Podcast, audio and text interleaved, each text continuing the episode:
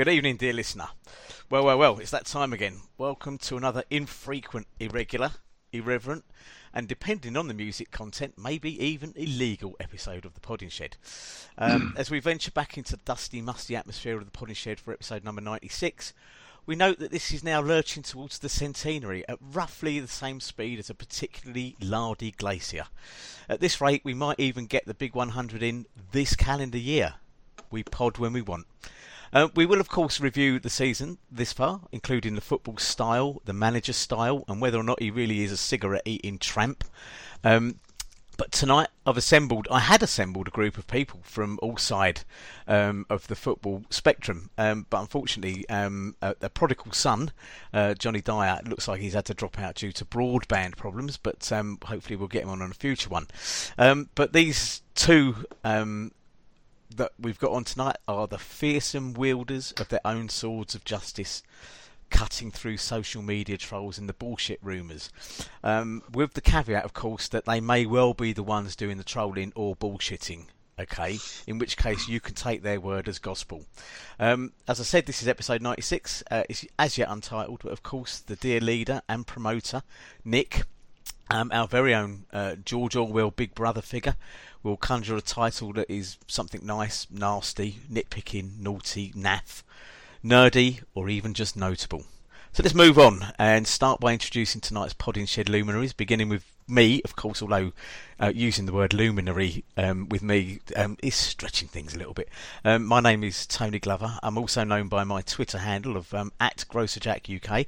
Um, and for tonight, I'll be the Fiona Bruce, asking the questions, demanding answers, stopping the waffle, and showing a genuine interest in the antiques on display and their comments.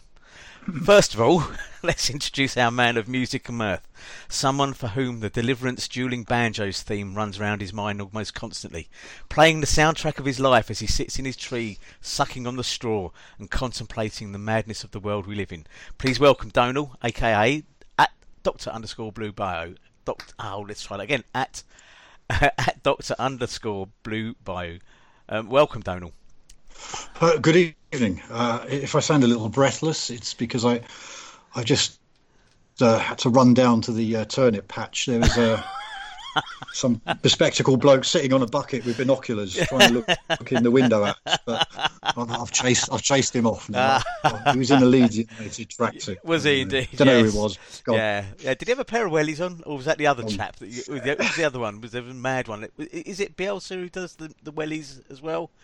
I can't remember. Uh, he sits on the bucket uh, that much. Yeah, but um, I didn't know about the wellies. No, maybe I'm thinking of the other one. Was it Venglos? Was he the one that used to wear the wellies?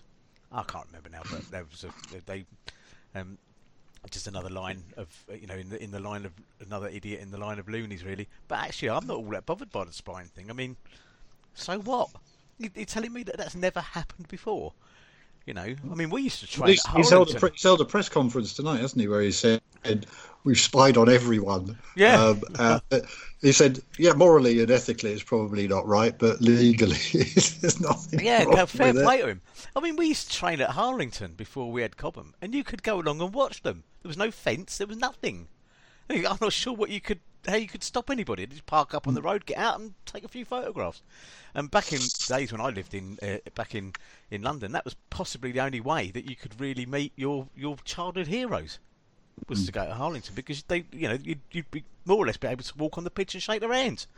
Um, but there you go.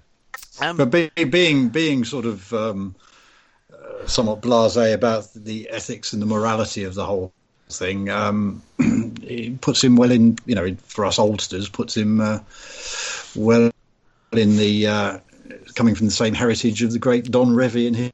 Yes. Yes great footballers that they were. Everyone always thought it was a bit, yeah. you know, morally on the ethically on the dark side. But anyway, Indeed, yes, right. Um, um, and next, and uh, and it was well, he wasn't meant to be uh, the final one, um, but he is. Um, so uh, last but not least, um, one of the uh, pillars of common sense of the podcasting world, and uh, a man with no fear of calling a troll a troll or um, Piers Morgan a complete bellend. Please welcome Martin Wickham, also known on Twitter as at Martin underscore Wickham. Good evening, Martin. Evening, Tony. Um, I think I know where Johnny is as well. He's using broadband as a cover. We all really know he's preparing for Liverpool's next game. Ah, yes, of course he is. Yes, yeah. if, if you if you know him, if you have seen Johnny, you'll know exactly what we're talking about here. There is Absolutely. more than a passing resemblance. In, indeed, and and I did actually have mention of that in the um, in in his little biog that I was going to introduce him with, um, but I shall save that for another day. In fact, as we talk, I'm going to put uh, a, a, a little line through the whole page of uh, stuff we need to know about Johnny Dyer. Anyway, um, so on to the football. Um, uh, having introduced you both, um, it's it's a, a bit of a weird old time. We've had a a, a, a good six weeks away, mainly Christmas, you know, and, and that sort of stuff. And then um, we were scheduled to do one. Um, I think a couple of weeks ago, I had plans to do one, but um, I was laid low with a, a pretty nasty attack of shingles, from which I'm only still just starting to recover. Um, uh, so if you've never had it, anybody who's listening to this, I don't wish it upon you. It is horrible and it is nasty and it is debilitating. And uh, at the moment, I'm still pretty much a prisoner in the house since Boxing Night. So uh, I'm, you know, Did, did you have chicken pox as a child? I did, I did, but um, uh, I, I, and this, this is, um, and in the true Podding Shed style, um, here's a public health announcement. Um, when you get chickenpox, the, the virus never leaves you; it just lies dormant, and then when it comes back, it comes back as shingles um, when you're an adult. adults, yeah. Yeah, and, Yeah, and actually, if you are an adult who's never had chickenpox and you are in contact with somebody who's got shingles, uh, then you are quite likely to contract chickenpox, which in an adult is dangerous Yes. in with shingles, it's really just nasty, debilitating. You, you do get a bit of flu-like symptoms. You get you run down, and uh, that often can be the cause of it being run down a bit. But who knows? Um, and but the pain is just excruciating. I mean, it really is awful. Yeah. Um, uh, but you know, um, and also um, uh, it meant I had to miss a couple. Well, I've missed a couple of games because of, uh, because of it. But um, I couldn't travel in the car that I normally come up with because Jill, my friend, um, she had a very bad illness last year and you know, basically died twice on the, in the operating theatre. Um, and since then, she's been on immunosuppressants for the you know because her kidneys aren't Yeah. working properly and this sort of stuff. And that makes it even more dangerous for someone like her. You know, even though she's had chickenpox, it's just another infection that you just she doesn't need to be near and have to Yeah. fight. So you know, it, there have been good reasons for a slightly longer delay than I promised. But anyway, let's move on, and uh, that's the end of the public health announcement. Everybody, um, I had a cough, but I won't talk about it now. No, Yeah. no, With a cough coming on. yeah, We could make it a regular feature. We could. Ailment's Corner. yes, There yes, We and, uh, can, we can get it sponsored by White Horse. Um, what was it? You used to get that White Horse oh, um, the liniment wasn't it? Liniment. Yeah, yes. White Horse liniment. Liniment, whatever, yeah. Rub it on your joints. and all that, Yeah. yeah. So anyway, let's move on. Uh, let's get into the into the actual shed itself then. Um, uh, on to the football, and um, we're into the new season. It's a decent start. Um, we'll come on to the football in the, in the second part. I've, I I've got can't hear a thing here. Oh, can't you hear anything? Hello, Martin. Hello, can you hear me? I can hear you. Yeah, we can hear you. It fine. went. v- It went very, very crack Norman Collier there, guys. Oh, okay. Well, that's you know this is the, the vagaries of Skype and and broadband, as Johnny Dyer is no doubt sitting back with with his um, uh, deep shag tobacco in his pipe, going, "Oh, there you go, boys." Um, but uh, yeah, we'll just have to live uh, work through it. I mean, there's been a couple of dropouts, and uh, I'm not sure there's much we can do about it. Um, uh, we'll, we'll we'll come on to the football um, a, a little bit later on. Oh, Um, nothing. I've got a se- I've got a strident, um, some strident views. Um, if you like, Martin, I'll, I'll um, I'll, we can drop you. You want to drop out, and I'll dial you back in in a second. Um, can you hear me, Donal? Yeah, yeah, I, I can hear you. Yeah. Um, I think we could. Um, I'm not sure how I stop Martin, but uh, uh, we can. Uh, I'll tell you what I'll do. I'll message him. That's a good idea while we're while we're talking. Um. Uh. Yeah, so uh, we want to move on and come into this idea of um, what's going on at Chelsea at the moment um, around the racism thing. Um, so it's a fairly serious topic to start off um, tonight. And um, uh, Donal, uh, I just want to start off with the football. You know, we, we've got this subject of racism, anti-Semitism. Yes, well, I know it's another form of racism, homophobic chants. Uh, we've got the uh, the general abuse that goes on at football anyway. Um, but it could be far more relevant um, given now that UEFA is investigating us um, after what allegedly happened in um, in Hungary. Um, uh, I think, um, and in fairness, it's us that tends to be on the end of the homophobia, but what we get um, thrown at us um, pales into insignificance. Um, you know, when you compare it to the abuse that's held at Brighton fans, for example. So, an open question to you, uh, Donal, um, whilst I was in the background trying to sort Martin out. Um, can the legacy chants and the newer ones, you know, that were relating to race, religion, and sexuality, ever be erased from football? Do you think? Um, that's a fairly big question. Um,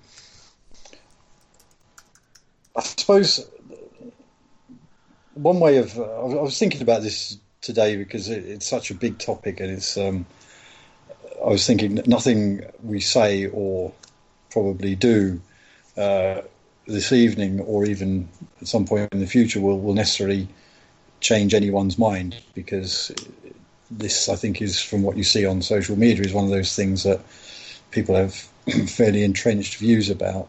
Um, I think I'd start by saying that in terms of English football, well, maybe British football, it's always been one of those sort of spaces where people can be other than themselves. And what I mean by that is that, you know, a bit like when you all go night clubbing, you know, how many of us in, in, in broad daylight would, would be seen to practice any sort of dance moves in the streets. You know, there are people who naturally have fluid movement.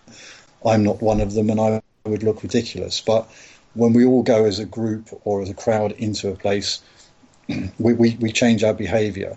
Um, obviously, when people are in crowds, they behave differently. And by the way, this isn't a justification for, for any of this. This is just like a trying to think it through. Yeah. Um, you know, in, in, in, in all cultures, there are there are either places or times of otherness. You know, the, the tradition of the Twelfth Night, um, Carnival. Uh, you go down to South Louisiana, you, you're there for Mardi Gras. You see people, you know, riding around on horseback in these mad costumes, chasing chickens around farms.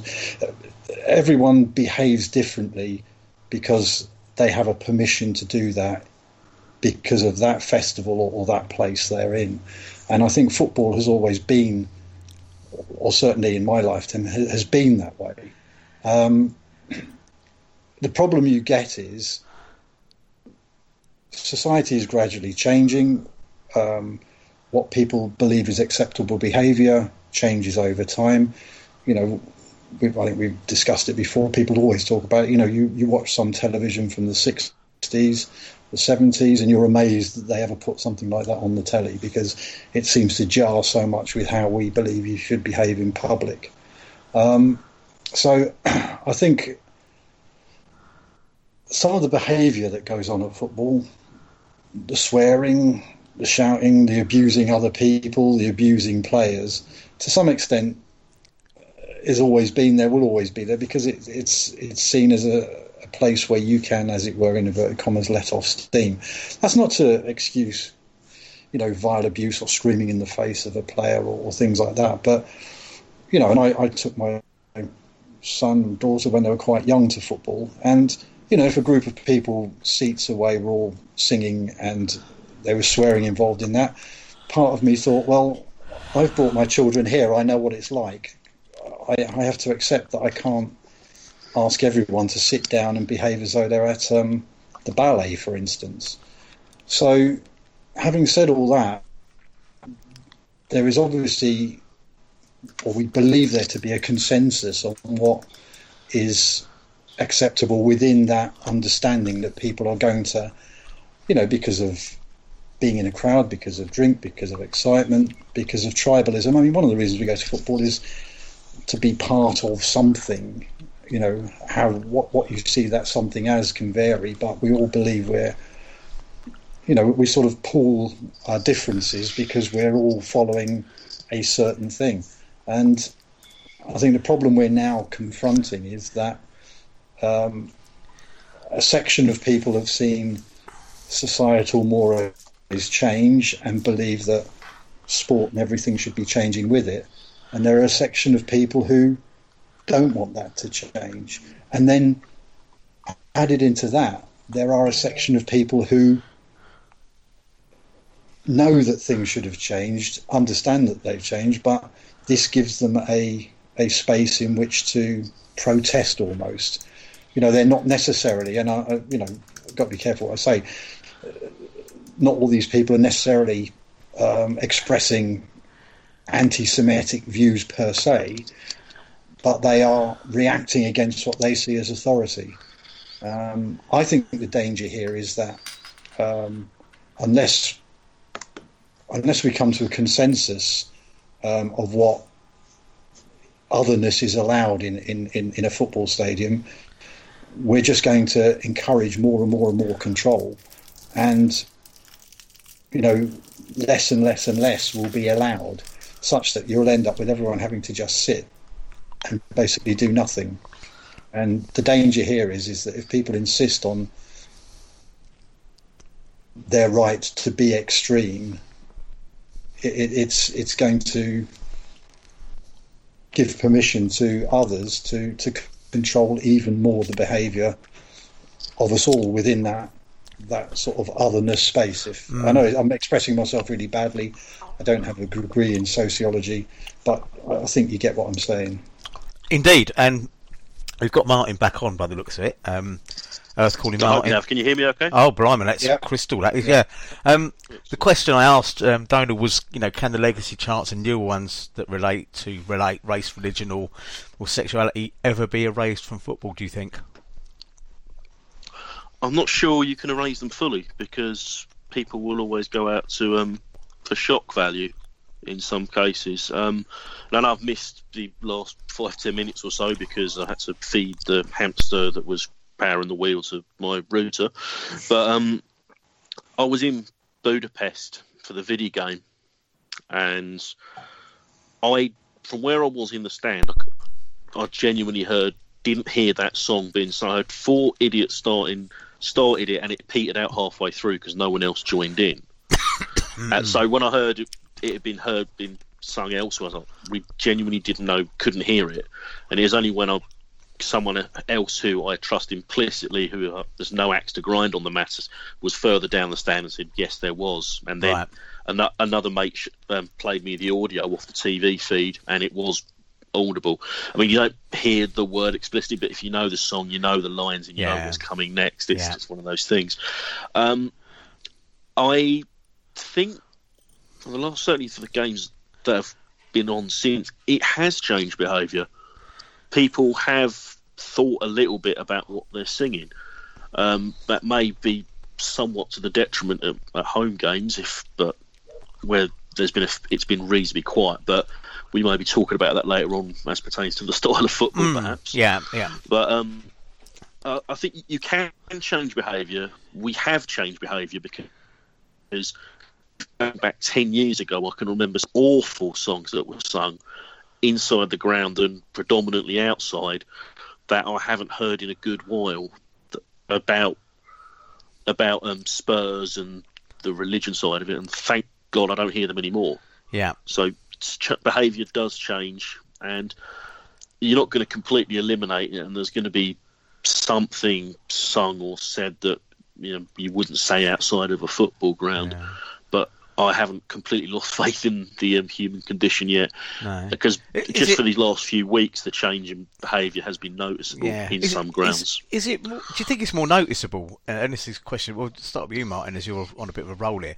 Um, is it more noticeable because of the rivalry with Spurs? And, and, you know, I've I've been going to football for you know a, a good number of years. I don't remember this um, level of, uh, of of hatred, if you like, towards Tottenham. It seems to have been in the last few years. It really seems to. I've I've, I've made the point before about um, it makes us look obsessed um, with with another team that have had nowhere near the level of success we have. Um, I'm not quite sure where it comes from, but um, do, you th- do you think that's more noticeable because of that rivalry? Is it is it something that's just becoming more and more? You know, it's the de facto song. We don't really sing much about anything anybody else it these days. Seems yeah, exactly. I think it's it, we've all moaned about it. Every single song been about Tottenham, Yeah. and we've all moaned about we hate Tottenham in the Liquidator. We've I've certainly moaned about it in, when on the occasions where we sing Matthew Harding's Blue and White Army, and some Herbert has to sing We Hate Tottenham in the gap between the lines. Yeah, yeah, It has got more prevalent, and but um, I'm not so sure. I'm not so sure about um. I mean, ever since I've been going, Tottenham thing has always been there. But I've what I've also said with specifically as pertains to the Y word because I assume that's what, Yeah. what we talk you were talking about. yeah, If I hadn't gone to football, if I ha- if I wasn't into football or I wasn't, you know, I wasn't interested in football, I can. I'd be fairly confident I would never have heard the Y word in any context outside of football. Hmm. I've never I I've heard of other anti-Semitic insults in television shows and other jokes, but I've never heard that word used in No. relation to them. So it seems to be ex- exclusive. Well, possibly exclusively a football thing, but it's I, you know, I've got people I there are people I know who go to Chelsea who are Jewish, and they don't like the word being used. And No, well, Dan even if you- Silver, for example, Dan Silver, who's, who's who, you know, who's Exactly. a, a, a frequenter of the shed every now and then, and you know, someone we regularly drink with in the cock beforehand, and the Atlas afterwards. So, you know, Yeah. you know, there, there, there it is as, as well. So, yeah, Exactly. I mean, some of the stuff I've read has been aimed at the messenger, in this case Dan Levene. I disagreed a little bit with some of the way the way it was reported in Budapest because mm. It could have got people who had nothing to do with it, completely innocent, and could have got them in a lot of trouble because all nuance was taken out of the reports. yeah, And we all we all know people who were in Budapest who genuinely had did not hear anything in the ground. Yeah. didn't know what was going Well, on. Well, you tweeted And- on the night, and so did um, uh, Beck. Becca did as well. You know, and she- Exactly, she- you know, exactly, and one or two others who have no reason to lie about it and would have pulled other people up had they had they heard it, and they didn't hear anything. But um, where it's um, where it's gone a bit bit dark is when there's just been this calculated thing against the messenger in this case, Dan Levene. Um, if even if you don't like him and you don't like him reporting it, well, for one, if you don't want him to report it, don't sing it. yeah, And more importantly, the guy who has bankrolled our club for the last 15 plus years, yeah, who has brought us to unimaginable heights, who has allowed us to witness and experience things we never thought we'd witness and experience, indeed. he hates it. Yes, That should be enough. yes. Just don't think- sing it. and I, I was going to It's not difficult. Yeah, I was going to get onto this bit a bit later. Uh, you know, um, um, uh, Dan was also one that was uh, uh, uh, Dan Levene um, to come on tonight, but um, he's he's got some other stuff that he's he's been dealing with, um, and and you know, in, in the fact is actually at the end of the day, you've got this sort of hardcore of people. You know, Dan and the well, the club, the club have made it very very clear that there is no place for this or, or these views or, or people who, you know, who are going to you know shout this stuff out or sing it, um, and then you get these people going, well, yeah, but you know, it's all about the club, in it, And then at the very same breath, they'll say, we're, we're the, the, the fans of the club, and I'll always say this: the fans are part of the club, but in a in a world of increasing football tourism, bigger grounds, less if less if you like of the hardcore fans. Um, you know, football tourism is a thing. That's what the Premier League and the Champions League is is going more and more for. You know, because they can get people to buy the tickets and then spend two or three hundred quid in the club shop.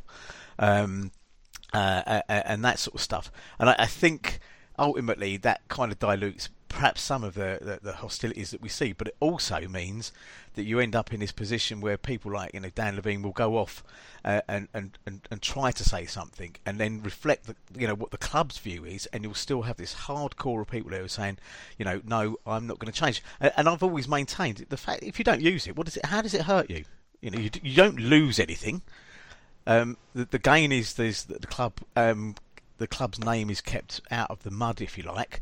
Um, you know, there'll be none of this empty ground or half-empty ground threat that UEFA are coming up with, and all you've got to do is keep your gob shut and just not say it. Uh, you know, and I think one thing, Donald, is interesting in this one is, is do you think people can ever be educated to realise, you know, that the Y word is now up there with the N word and the P word as unacceptable, and um, you know, on on a on a sort of slight tangent to that, you know, it, can it can it really be sort of tolerated by the FA in general if Spurs fans continue to use it when in reality they have no greater Jewish following than us or any other side.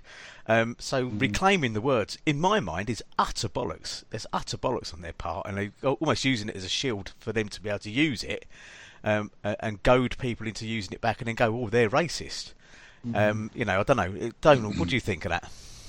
Um, yeah, I know you've got Tottenham fans in your family, haven't you? I mean, yeah, uh, I grew up in um, South Tottenham, you know, hard by Stamford Hill, so you know, there's a very big uh, community who obviously are very Orthodox Jews, very visibly um, people of the Jewish faith, as it were, because of, of what they wear. But then, not so much now, because most of those sort of people have moved out to Harrow, Kenton, that sort of way. But there was a large, um, what you would call sort of liberal stroke progressive Jewish presence in Stamford Hill. Um, and you know, a lot of those people weren't necessarily practicing, they, but you know, Jewish by ethnicity. So, you know, I, I think the the issue certainly gets clouded by. I, I read um, that there was some uh, article on Twitter by a Jewish uh, Tottenham fan who was quite adamant that he was entitled to use the word. The word was a word that he was very familiar with, that was used by him, by friends, by you know the Jewish community. But I thought, well, to some extent, that's that's a difficult argument because while um, you know the N word can be used by those people against whom it was always used before. You know, they have appropriated it as a, well, I suppose almost as a sign that, you know, they are no longer, um, you know, that they are in a stronger position in society than they used to be. I understand the argument why using the Y word, if you're of Jewish origin, if you're comfortable with it, you're appropriating it, as it were. Or his argument, I think, was it that it sprang from the Jewish community. However, I think your point is that the larger crowd at Tottenham are not Jewish, and therefore, is it appropriate for them to use that word? Mm. Um, yeah. And you know, what's the difference between a a, a non-Jewish person in you know down in Tottenham singing a song with the Y word in it to someone at Chelsea? The only thing I would say about that is that obviously when Chelsea fans use the word in, in songs, etc., etc., you cannot argue that it's not used in a hostile fashion. Mm. And if you're using it in a hostile fashion, you are therefore using it as an insult rather than a marker of identity. Yeah, you're weaponising. Whereas, yeah, whereas I suppose you could argue, although I wouldn't, that if you are a fan of a club which has overtly always rightly or wrongly been seen as um, a club with a Jewish identity, then perhaps it's slightly different. But I, I think I think that's a, a difficult argument. Um, I mean, some of these things are, are, quite mired in subtlety. I think. Yes. I, yeah. I think that the, stand that you sort of have to take if you're a Chelsea fan is that we don't have the right to use the word in the way it is being used at the moment. Um, and, you know, whether or irrespective of what happens elsewhere, mm. you know, we should do what what is perceived to be the right thing. You know, I, that's that's the way it is as far yeah. as I can see. Um, yeah, I, I mean, mean I, I, and I also agree that you know, for the owner to be to be Jewish, and I may be wrong here, but because I don't know the area that well historically, but was the part of the, that sort of western end of the King's Road was that not quite a large Jewish area back in the 40s, 50s? Well, I, I mean, London, reading that somewhere. Yeah, you, know? you know, London has always been a, a, a kind mm. of cosmopolitan city in the sense that you know I I, I lived most of my uh, formative years up until I was about 25, 26 in Hayes, Middlesex, um, the proper Hayes, not the one in Kent. Um, and you know, we we bordered Southall. Um, Southall was the largest Asian community um, outside of Bradford, um, Yeah. and um, I grew up with all sorts of, uh, you know, uh, uh, pretty much. I've, I've admitted, admitted this before. Until I was about eleven or twelve, I was absolutely a racist because of the, the the the kind of misinformation I'd been fed about Asian people and, and to a degree, lesser degree, black people. Um, but um, yeah, I, I, I, I was at, it was only you know um, going to secondary school and you know where you start to pick up on this.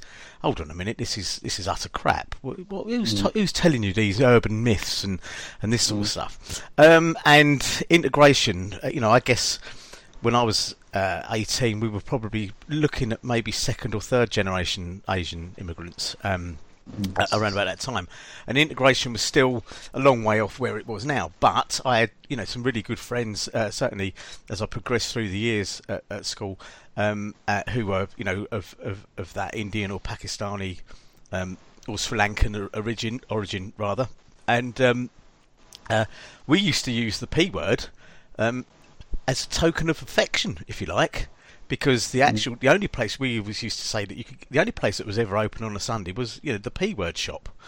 Yeah, no, no English wouldn't open their bloody shops, but the the, the, Asian community would. You could go to Southall, you could buy over the counter, you could buy a, a battery for your Vauxhall Viva, um, along with twenty Rothmans. It was that sort of you know environment, and um, I think there is, like you said, you, when you're singing this stuff at a football ground, you, you can't put context around it, and there is a context. Um, I think there's a context with any insult.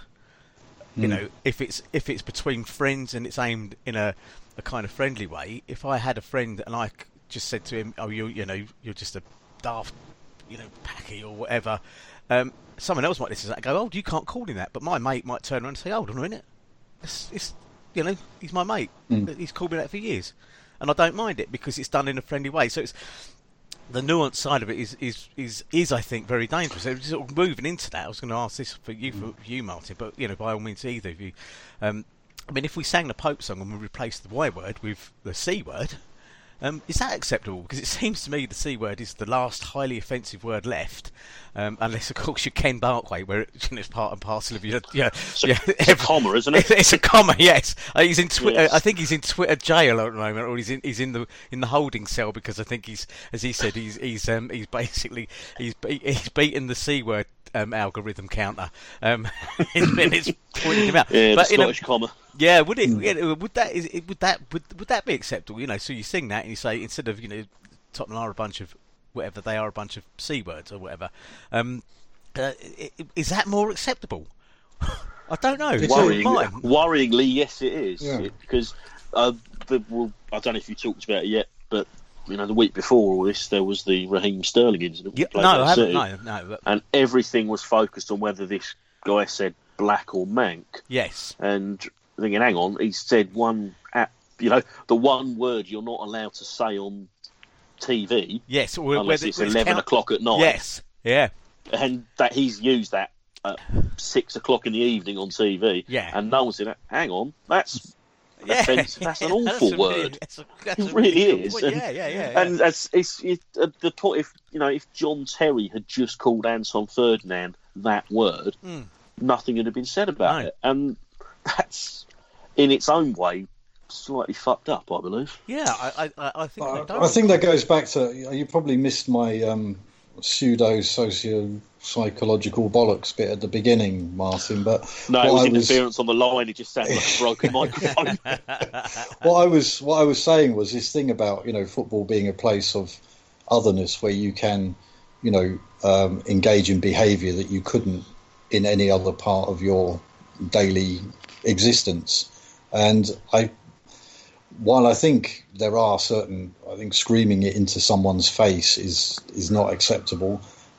I think we have to be realistic and say that, you know, the use of what we you know normally would be foul or offensive language is kind of part and parcel of that you know release valve that places like football are and like yeah, you know, I, that- I that- accept that. And if Um, you start, that, and I'm sorry. yeah, if you start sort of pushing that, you know, screwing the, the lid too far down, you know, you're you're going to to sort of.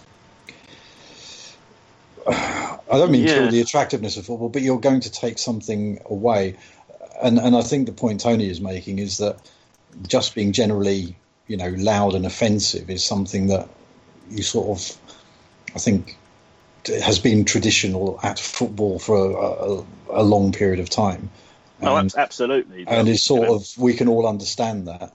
yeah. I think it is it is the, the singling you know people out because of Yeah. their their otherness is is is what is what needs to You know, I think it's be called rein- to be protect- reined in. protected characteristics, isn't it? Isn't Yeah. that a term that's used for it? And yeah, I mean, I'm certainly no prude about swearing at football. Anyone who knows me will know exactly that. Mm. and I've been far more offended by some of the farts that have been dropped in the Matthew Harding lower than the language at times. Yeah, yeah, yeah. So I we've all I mean, we've all been there. I think- you know there, there is the argument that children go to football, but I think as Well, I said earlier yeah. on, you- Yeah. you- if you bring a young child to football, unless you're in the family section and well insulated from you know the sort of singing parts of the ground, you sort of have to accept that they're sort of they're going to hear certain things, and you know if you don't if you find that upsetting, yeah, I'm not sure. I suppose you could say, well, people should stop swearing at football, but You're I never going think to stop you, it. you're starting to then you're starting to You then know. alter the nature of why people go to these Yeah. things. I mean, I've made. I've made the point. Um, uh, I, I made the point actually to Stan Collymore on Twitter with a little Twitter row that I was in the other week about you're not fact- blocked. Bloody hell! No, uh, um, and the point I made to him was, well, because I refused to go down the, the obvious road of, of, of his own uh, murky past, because that, that conflates two separate arguments as far as I'm concerned. But he'd made a point. I think it was something along the lines of, you know, um, racist Chelsea fan, blah, blah, blah. And I said you could you could at least have caveated that with you know a handful of Chelsea fans. You know, and, This is what- yeah, and this if is you where I- yeah, but yeah. if he absolutely believes that this isn't happening at Nottingham Forest, Liverpool, or Villa, three, he's three of his previous clubs. He's completely misguided. This is this is not a Chelsea problem. It's a problem within football, uh, and each to their own. If you, you know, I've often maintained that I don't want to see Celtic or Rangers ever in the Premier League until all that bloody sectarian bollocks stops, because there's no room for it. I don't You- give a shit about it. You'd be waiting a long while for Yes. that to happen. But the, the lack of nu- the nuance, the lack of nuance I was talking about earlier, as you've described it there, um, with Collymore saying racist Chelsea fans, Ian Wright said it as well. It's not even been proven what this guy is alleged to have said. No, They can't work. He hasn't been charged with anything, so presumably they're still trying to decipher what he said before the C Only, word. only he lost his for job, didn't any- he? And he, he I, I think. Yeah, I mean he's been an idiot, Yeah. and he will be dealt with, and Yeah. that's that. But, But I where I where I- I, get angry with the lack of nuance is when you get this whole racist Chelsea fans. I would say in Budapest there was a maximum of a dozen idiots singing that song, and I couldn't hear them from where I was in the ground. Yeah. That's twelve out of two thousand. Yeah. And it got made out to be like some sort of recreation of the Nuremberg rally when it was Yeah, nothing of the and- sort. uh, uh, sadly, we've got form. You know, the form guide is against us after the Paris incident. yeah. You know, and and well uh, before that, yeah. and well before that, and you go back to the days when I used to sort of walk into the shed and pay three quid or whatever, um, you know, on the day, uh, and you know, uh, there would be openly NF people outside recruiting.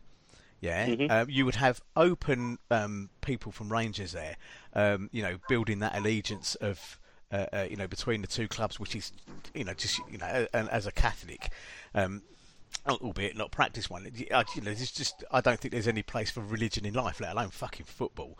Um, but uh, I've said Jesus Christ enough times. yeah, exactly. But I think this is this whole thing, as Donald said, it, it's it's about the, the kind of otherness or whatever. I I've actually, I you know, and, and, and you know, there's all this thing going. Well, no one likes a grass. Well, I grassed somebody up at football a few years back who sat in front of me, um, and um, was doing the hissing sounds when we were playing Tottenham, and then singing "Where Were You When Hitler Gassed the Jews" and um, Yeah, that's oh, that is disgusting. That's Oh, oh, that sort of stuff. Right. In- I, know, I had enough. Now, I, I didn't have any of my, my kids with me, but if I had, um, I think I would have probably lost my season ticket then because I don't think I would have bothered grassing him. I think I would have just smashed him over the back of the head and jumped up and down his face a few times. But instead, what I did was I walked over to just as the half time whistle went. I just walked over to the steward um, and I said to the steward, "Listen, mate, that bloke in front of me, he's, uh, he's you know, he's, he's saying these things, and I'm sorry, I don't want to hear it." Uh, and he's, he just smiled at me. Um, not that his colour's relevant, but he's a great big black fella. And he just said to me, he said, yeah, "You're the third one, mate." and, uh, was he removed? he was removed, and we never saw him again. He had his season ticket taken mm. away from him. And it was just, you know, uh, it was so obvious, and it was so open, and it was, it was absolutely, uh, you know, vitriolic. Um, and and you just think, where have you been? What what did, what did these people, you know, even if you don't like Spurs what did they ever do to you that was that bad? You know, is this have you been educated into this mindset? Um, you know, did, well, pres- you tortured this... by them or yeah. something? You know, I mean, it, it makes well, no I'm presuming, sense. I presume as well, I, I, without knowing this guy's age, that he would have had fathers or possibly grandfathers who served yes. in the British Army. I'd say he was probably a bit older than me. Yeah, Which yeah, I, probably yeah. So in, now yeah, I, I, assume now by so, now he'd be sort of early sixties. Yeah, yeah. Um, and, and I just I just really don't get it. Um, you know, going back onto this point around you know the FA. Um, I, I think if, if they're going to start um, uh, punishing teams for this kind of language or whatever, they they have got to start in in this particular case. They have to do something with Spurs. They have to. I, I think they can't say that because um, would we find the team? You know, if that team, uh, if they were predominantly a black audience and they were singing the N word that you know it. You, I don't think you know any amount of education that you can give to people would you know because you end up in this what aboutery, didn't you? This what about them? They're singing it. Why can't we? And I, I you know, the nuance and context and who's singing it at what and, and, and that sort of stuff. Um, but you know, I've seen this. I've seen this on Twitter. You know, which is the you know we'll stop using that when people stop calling us rent boys. now, you know, it's homophobic. Yes, of course it is. Um, but as a crowd, are we really bothered about Rent Boy chants, or is this purely what aboutery? What do you think? I'm not bothered by it, but I'm also heterosexual, so it does it won't bother me. There may be LGBT Chelsea fans who are bothered by it, mm. and if one Chelsea fan is personally bothered by the chant, that's one too many. Donald. Um, yeah, I think there's, there's an element of, of whataboutery here. I, I come back to the point I made earlier, which is, you know, as a as a fan base, we have to basically decide on what we think are acceptable standards. You know, how we're going to behave, and you know, you have to to let the rest of it be sorted out by. I think the FA will. I can understand there's a difficulty for the FA with the Tottenham situation in that if there are, and this guy was not necessarily representative, but if, if there are, if there is a core of Jewish support at Tottenham who feel that that is something that they deem acceptable, then you're opening up another sort of layer of, of, of problems. I, I personally think the FA, if the FA want to address things they, they need to probably, you know, talk to people first. You know, talk to the fan base at Tottenham, talk to people in the management of Tottenham, etc., and find out what, you know, we are.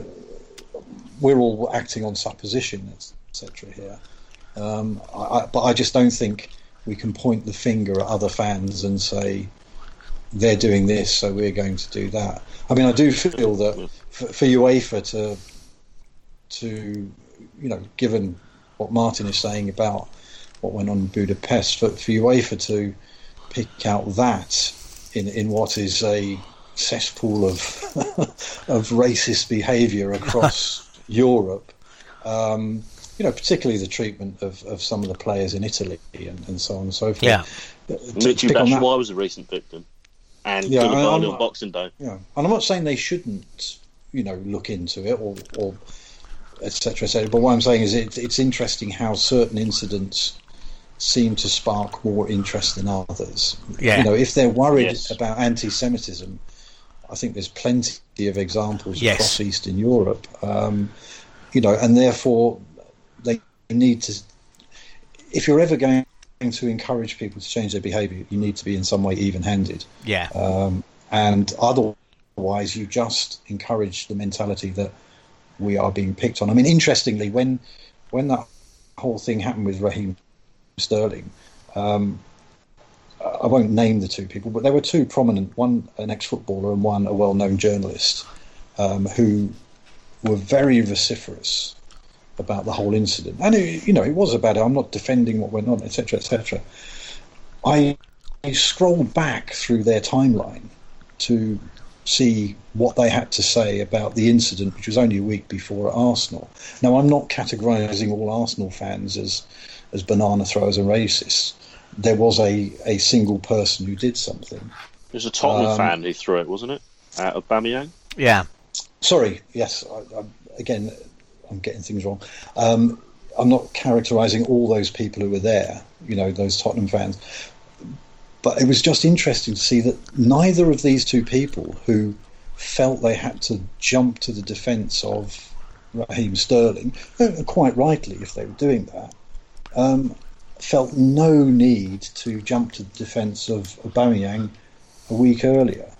Uh, you know, maybe the guy did just throw a bit of fruit because that's what was in his hand. I'm not, you know, both incidents. Uh, I don't know how they've subsequently been sorted out in terms of the legal ramifications, but it was interesting the reaction. Why did they particularly feel that the Chelsea thing had to be, you know, Well, I think the the, um, focus?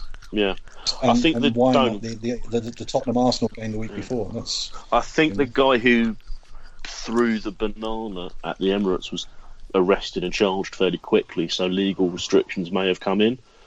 And he was fined, I believe, but I, I can't remember offhand. Yeah, but but Yeah. in the immediate Yeah. in the hours immediately following the incident, and I'm referring to people reacting in the hours immediately following the I think- incident. Yeah, well, I think the immediate it wasn't as immediate because no one picked up on saw the get Mm. picked up on the TV screen, whereas people saw on was saw on during the Man City game. It was on BT Sport where it was, and someone a journalist clipped it and Mm. Yeah. Mm. put it posted it on Twitter, and then.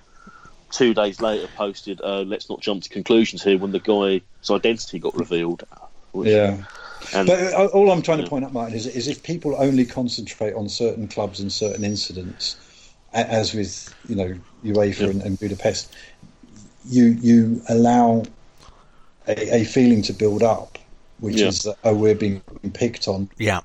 yeah, and the, that- the that Millwall some ways thing would of no one likes yeah. us, we don't care. Yeah. I, no, I agree with that, but And there is a unfortunately, danger of that. I agree entirely, but unfortunately with Chelsea, past form is always going to count against us on that.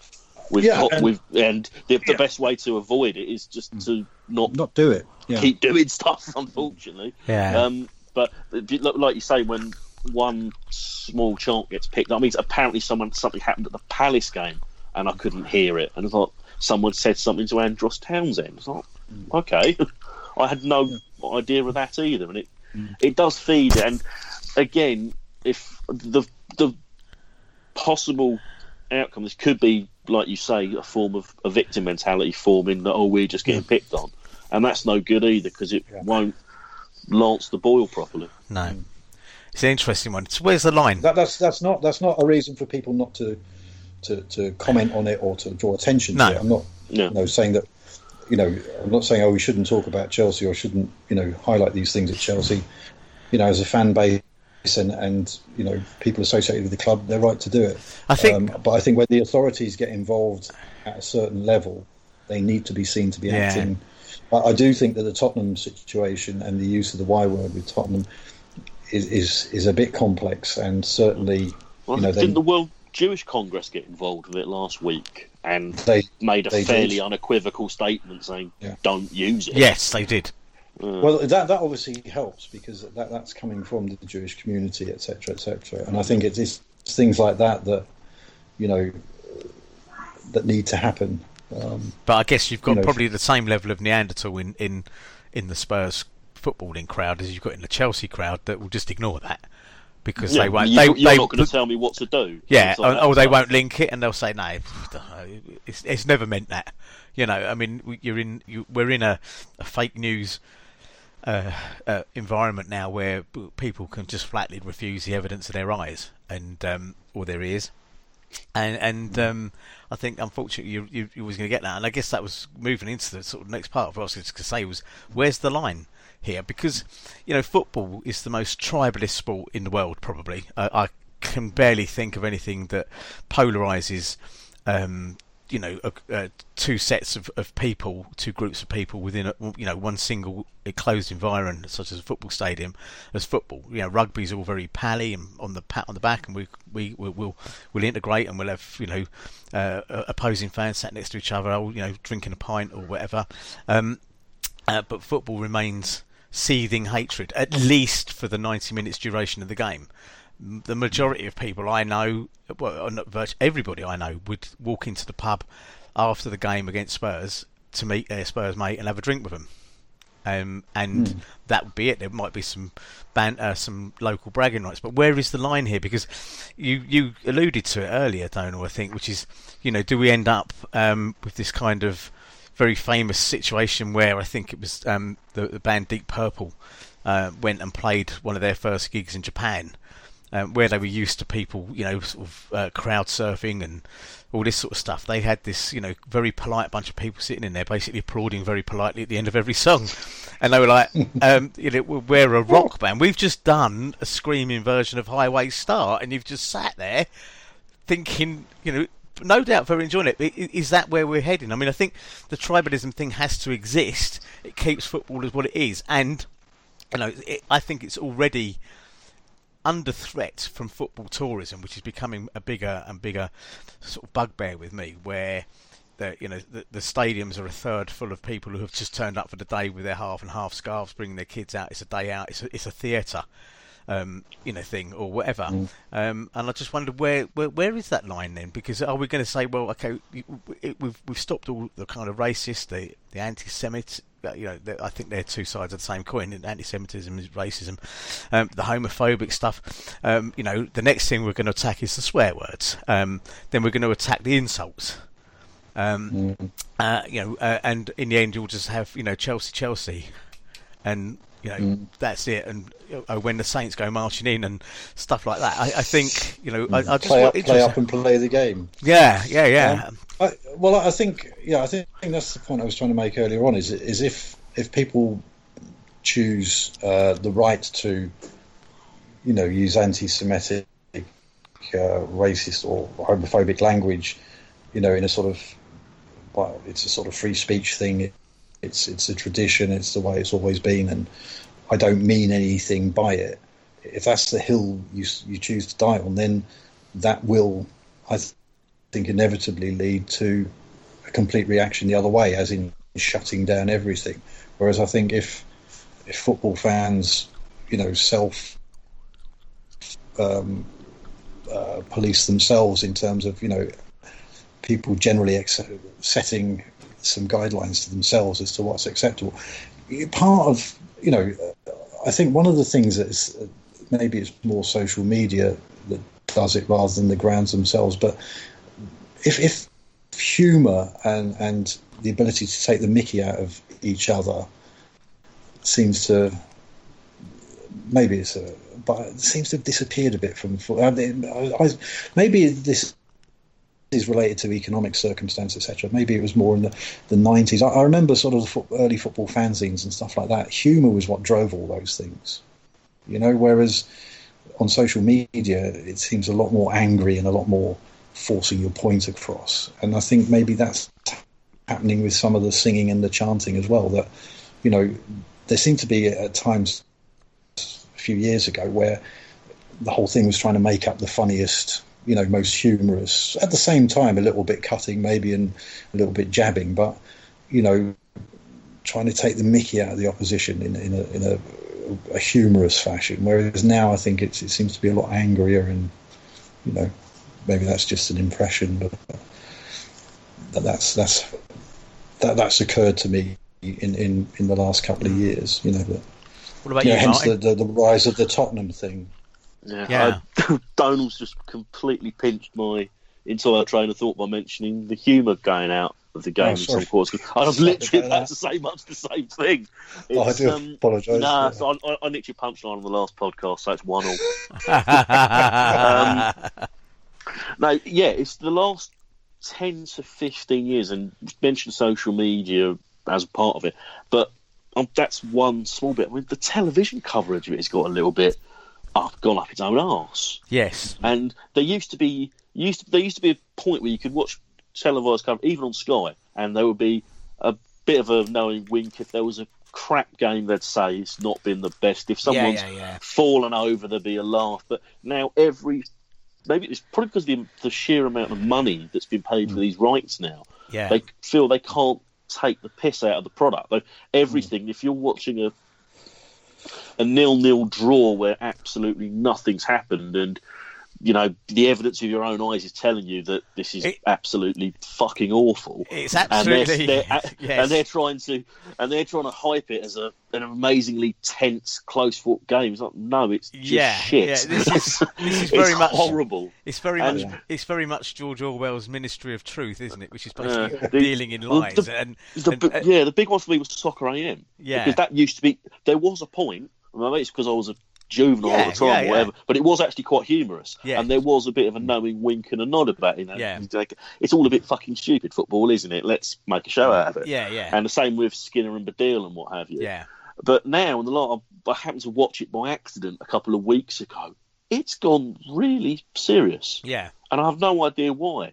And you're thinking, I don't want to see footballers doing technique. I want to see them Yeah. falling over and getting a you know yeah. It was the a old third kick eye thing in they the used to do, yeah, they? exactly. Yeah, yeah. Some bloke falling down the stairs with a pie in his hand because he's gone to celebrate a goal, and that's all gone. Yeah. And it's like it seems to be this content.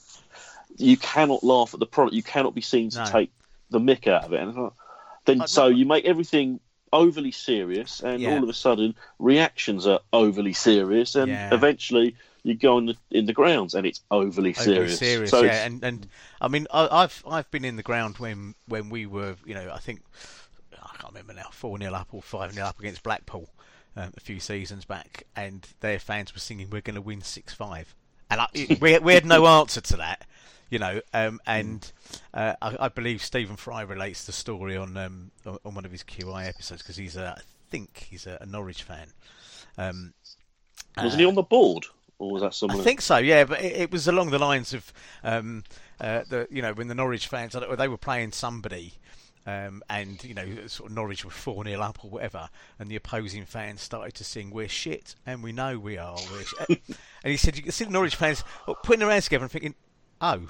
Um, how do we respond to that? You know, and I think that's part of the thing. I, I can't remember many, yeah, you know, many laughs I've had in, in recent, you know, uh, probably recent seasons. Really, I mean, I, I, I still laugh. At, Is there a fire drill? Um, But that's been sung at us when we've been losing at home as well. And Ah, um, it's become a I, I think I think it's fair to say that what we're talking about is, is probably Yeah. the Premiership and, and maybe the upper reaches of the Championship. I don't know.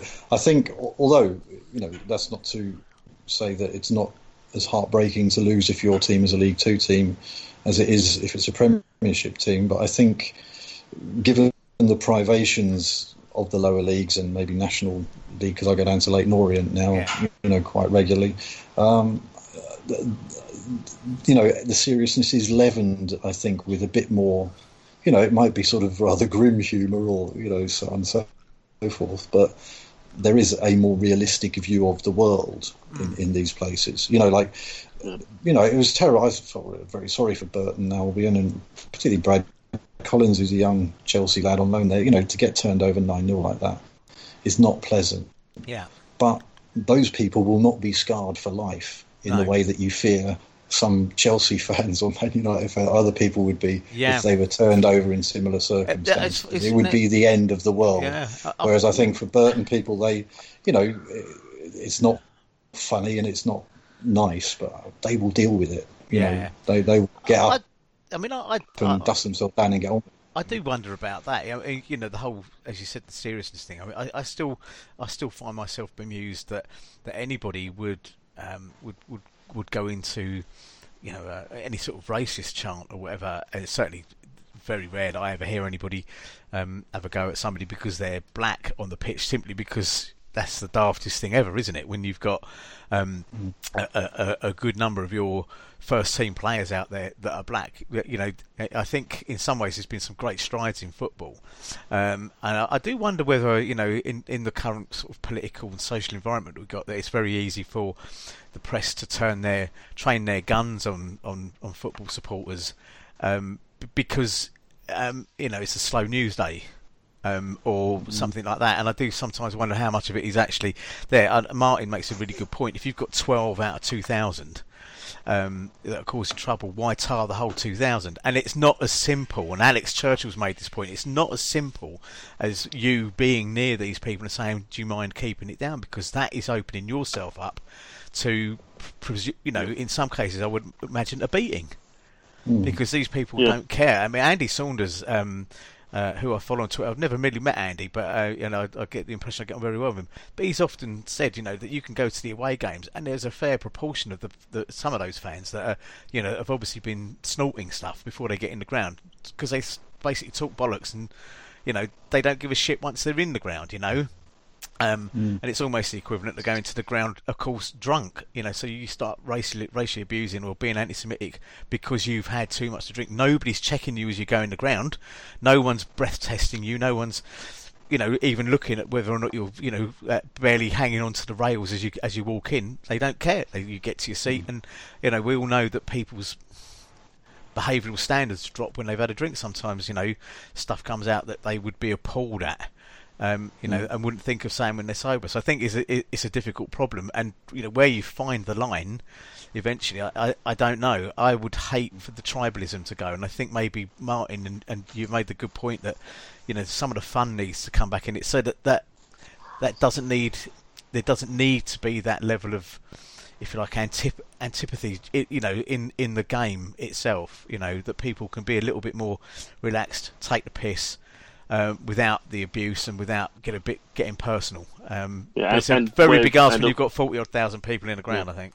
But Also, when you know football fans as a collective are, you know, become used as some sort of social experiment for you know policing methods and things mm. like that. Mm. If you know if if clubs certain clubs feel they can't work together, fans can't work together because mm. you know they were too too tribal to do it, then that's a problem, and mm. maybe you know fans united would be on certain issues would be far more effective if um, the tribalism wasn't as ramped up as it is. Yeah, yeah, I mean, for, football football fans are subject to to controls and and uh, law, you know, legal inhibitions, yeah. which you know yeah. no other sporting fans or, or, any other groups of people are or in the citizen, country. Any citizen, yeah, it's and, ridiculous.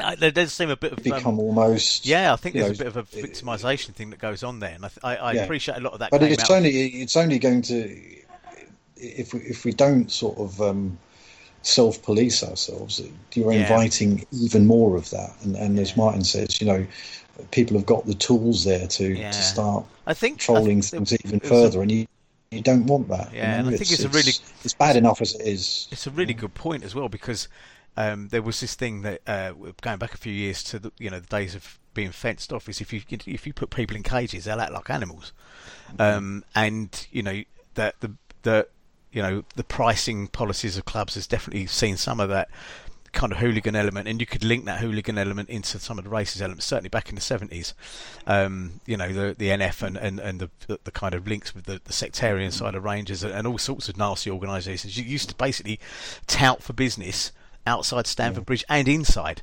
And I think you know it's good that we've moved on from that. I think there's one other thing that, that kind of fills me um, with hope, which is I think there are, and, and ahead of this um, launch that's going to be happening, I think this weekend, which I can't really say too much about at the moment, but um, you know there are groups of fans that are uniting uh, across Chelsea in order to say we don't want this. It's not just the club that don't want it. It's not just Roman. It's not just Bruce Buck. It's not just Guy Laurence. It's not just Maurizio Sarri, the players, and everything else. We, the fans, don't want it. and you're not welcome. Um, uh, I'm not at what point it's almost um, a, a kind of reverse ferret on Theresa May's hostile environment. If you create the hostile environment towards that kind of behaviour, um, that may be a way of, of at least driving it out. I don't think I personally I'm fairly pessimistic about the fact that you'll never get rid of it because there is always going to be in forty odd thousand people an idiot. They could be a drunk idiot, Yeah.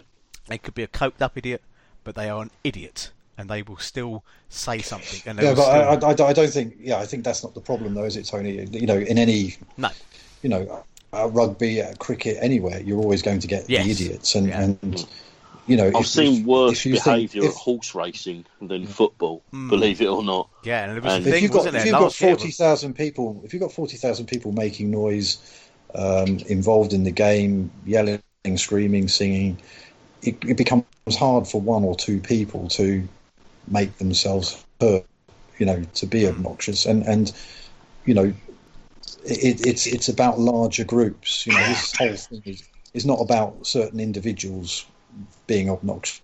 They can be dealt with, and, and in the same way that you did. You know, people just report someone and say, "Look, you know, it's when you know significant groups of people don't want to follow, you know, the the, the mores that everyone else thinks are yeah, are, are the ways to behave yeah, just you know that that is the problem and you know those people either have to think about what they're doing or accept the fact that they will be inviting even more control and even more uh, you know prohibition on on behavior at football because it is now such as you said such a moneyed product it is you know a broadcasting product it is an entertainment Yeah. product and there is too much money. And sadly, you know, in one way, I I don't mean sadly, you know, that we're stopping anti-Semitism. I mean, you know, the more people want to control the crowds, that the,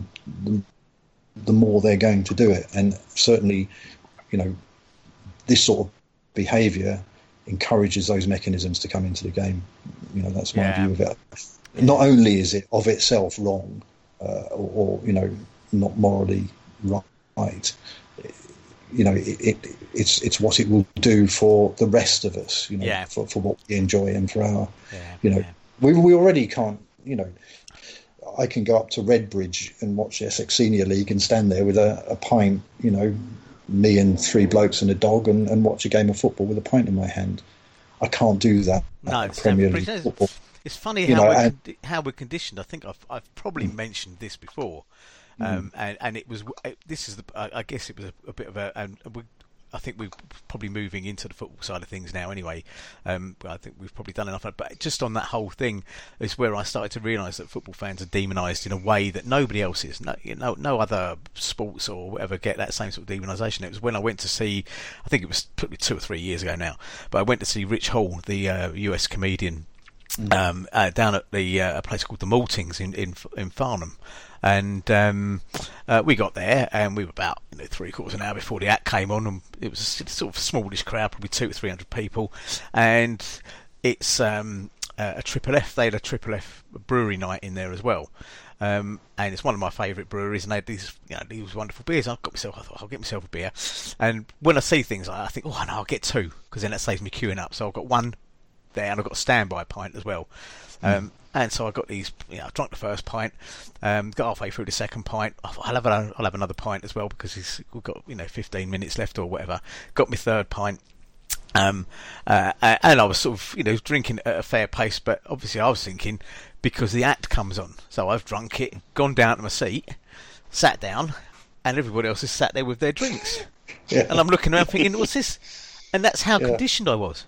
Yeah, I went to the one day cricket. Yeah, We totally to, uh, we had a sort of company night out at uh, Surrey played whoever down at the Oval there, and it, it seemed to be you know uh, a drinking night where a few blokes turned up and played a bit of cricket. You know, in Yeah. the middle of it. Yeah, you yeah. know. It's- it's amazing, isn't it? And obviously, that's the big sell. You know, that's Yeah, why yeah. people go to an evening game of one day cricket Yes. because you can watch this one day game. You know, Yeah. I hadn't been before. It was relatively entertaining. I enjoyed it. But you can just, you know, the crowd is in constant motion with Yes. people just going down, getting drink, coming back. They- You know, they've got these specially designed, you know, packaging so that you can carry more beer. you Yeah. know? it's Oh, not yeah, like the handles on the side and Yeah, not- you rotate can- around. Yeah, yeah, you can stack it all up. You know, there's been Yeah. Yeah. you know the, the football football clubs have spent you know the last 10 years working out ways to stop us drinking while in cricket they've been getting people to design packaging that allows Yeah. you to carry ever more beer back to your seat I and, think it and doesn't help. that's- mate. It doesn't help on the on the beer thing. I think with the beer chucking that goes on. Um, and Martin, you've probably experienced that far more because of the away games or whatever. Where Well, I haven't, people- I haven't experienced it because he ends up wrecking, find it, look, looking where the likely idiots are, and getting to the other end of the concourse. right, yeah, To make, to make sure your coat doesn't get soaked in crap lager by the time yeah, you yeah, get yeah. back. Um, but but, again, but, yeah Sorry. sorry martin carry on it's it, going about beer chucking, and it got practically legitimised over the summer because you could see people doing it whenever England scored during the World Cup. It's that you've bought that beer just to chuck it, haven't you? Mm. It's ridiculous. Yeah, but you know, as I say, that's just a demonstration of, or a, highlights the fact that you know the way we're treated at football is already completely different, and we suffer as a result of it. And and you know, and that may engender different behaviours. yeah, uh, and I, I and I don't I don't think you know asking people to, to stop singing what is perceived to be anti-Semitic songs or, or racist or homophobic stuff. It, you're not being asked to give up something so major, No. are you? No, in exactly. order to in order to say to people, look, we're responsible enough to to, to, to Yeah. behave. You know, yes, we swear, yes, we chant, yes, we jump up and down, yeah, we stand up when we're supposed to be sitting down. But hang on, you know, this is Yeah. football. People It- can it- accept that. You know, it's it's It's it's an argument along the same lines as you know we, we start giving more rights to uh, to women or or people uh, uh, ethnic minor- minorities. That's not infringing your rights anymore. It's Are you suggesting giving the vote to women? Yes, exactly. But That's you know, outrageous. all you're doing is giving other, all you're doing is equalising other people. You don't lose anything by it, yeah. That's that's yeah. that's the whole point of it, isn't it? You know, and um, whatever.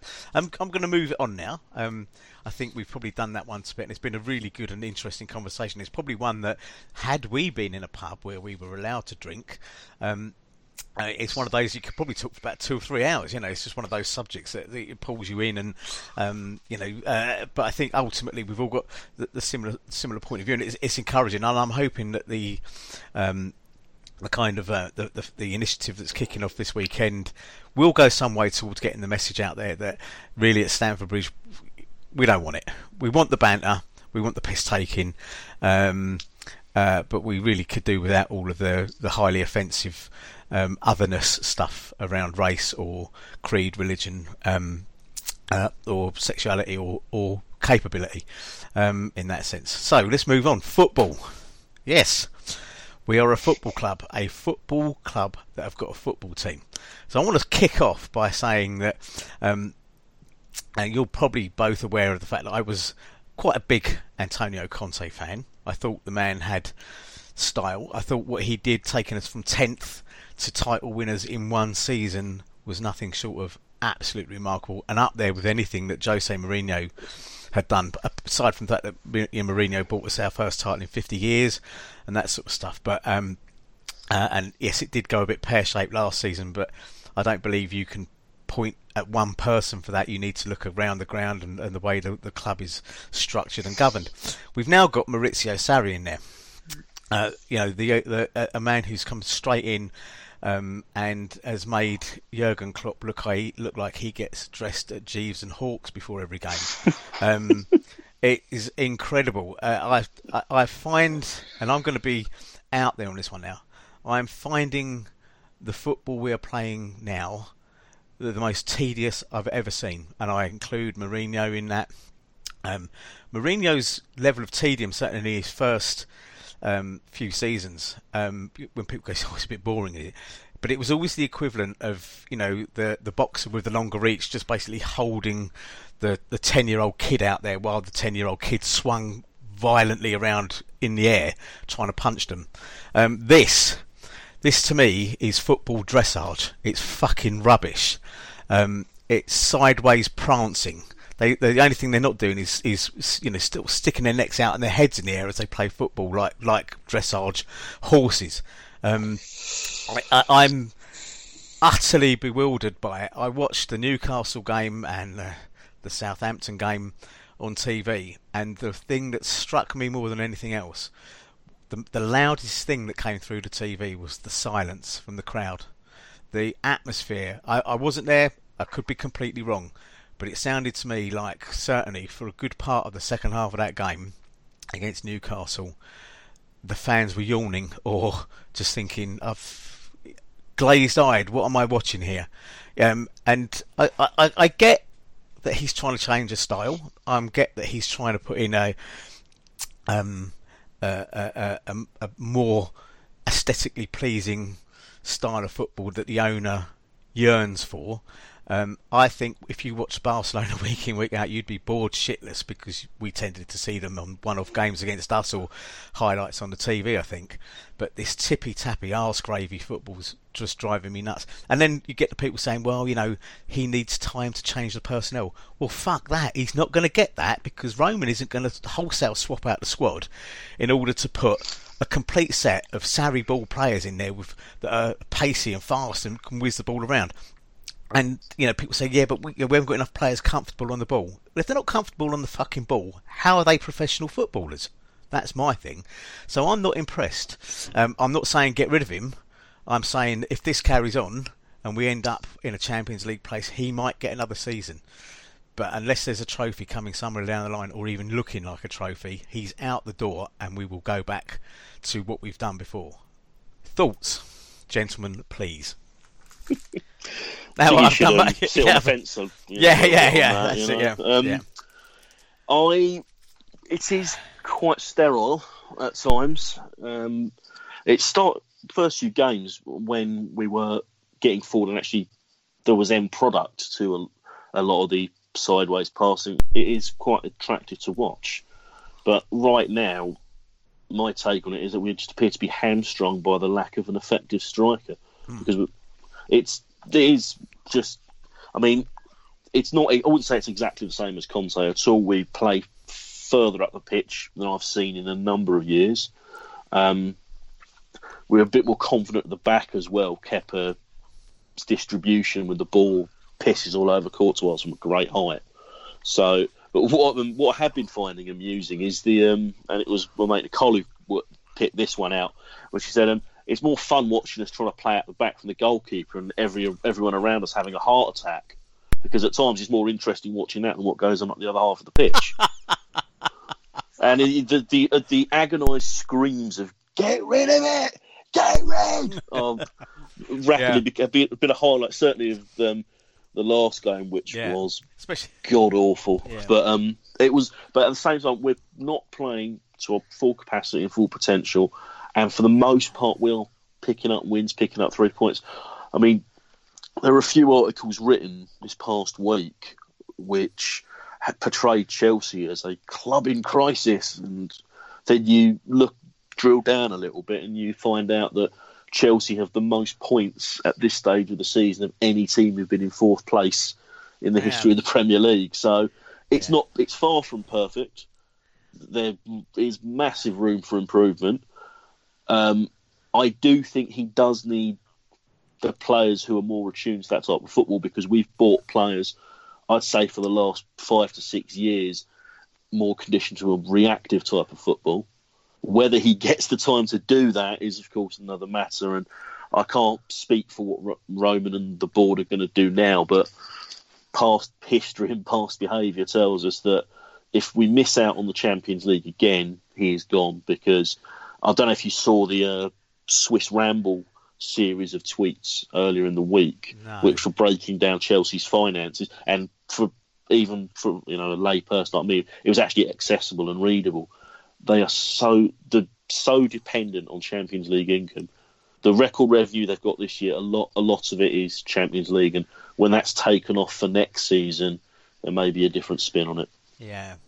So if they, like I said, if they miss out it may be wonderful football, but Chelsea are driven by the bottom line. Yeah, and are, yeah. I feel that Uh, just he before may be cashed out on that. Yeah, before you jump in it, before you jump in, I'm just going to say, don't don't get me wrong, I'm not completely anti-Sarri. I do think he's a scruffy bastard, and I do, do think you're a football manager, you shouldn't be trying to emulate Michael Foot. Um, No, you know, if, you, if you forgot your PE kit and you well, there's a couple of things. Got, I don't like the way. to raid the basket. Yeah, if you look at him- shirt, Yeah. It, it does. He does look like he's come straight out of Primark, having just pulled whatever he saw off of the racks, um, and and put them on, and not tried them on for, for actual size. Oh, I'm an XXXL, um, even though you're not, mate. You know, um, I, I kind And of. the, I- the alarm's going off behind him because he left the security Here's a- tags off and went out of the shop. He has another slightly disconcerting habit as well of not actually looking at the camera when he's being interviewed. Um, if Yeah. you look, he's often looking down to the side or, or whatever. Um, so I'm not anti him as such. I think my um, uh, the, the way I feel, my kind of apathy towards him. Uh, is as a result of the way we treated Conte. I think someone put something out the other day, and I said that's the last manager I'll ever care about. I really have no tie into this. They- they've- I have no link to Sarri, his type of football, um, in any way, and it's probably just another little connection with the club that's gone for me. I hope he does well. I fear he won't. Um, he's certainly not going to get more than two years to turn all this around and, and see his vision through. And I've had people actually, you know, say to me in the pub and on Twitter, you know, Roman's changed his views on. How do you fucking know? Where's the evidence? Where is the evidence that there's been a change of heart and some long-term strategy at Chelsea Football Club? We haven't got a director of football. Uh, we we never replaced Emenalo. Marina's still doing that kind of work or whatever. Um, uh, we've got this Craig McLachlan, who's uh, uh, a chief scout. Um, saying- McLaughlin. uh, McLaughlin, yeah, he's the one who's a singer, isn't he? is he? Yeah.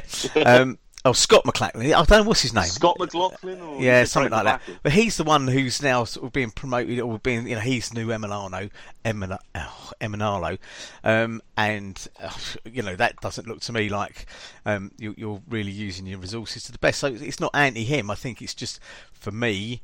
Uh, I liked Antonio Conte. I liked Carlo Ancelotti less. I didn't like him greatly, but now looking back, he looks like a you know uh, a, an absolute wizard.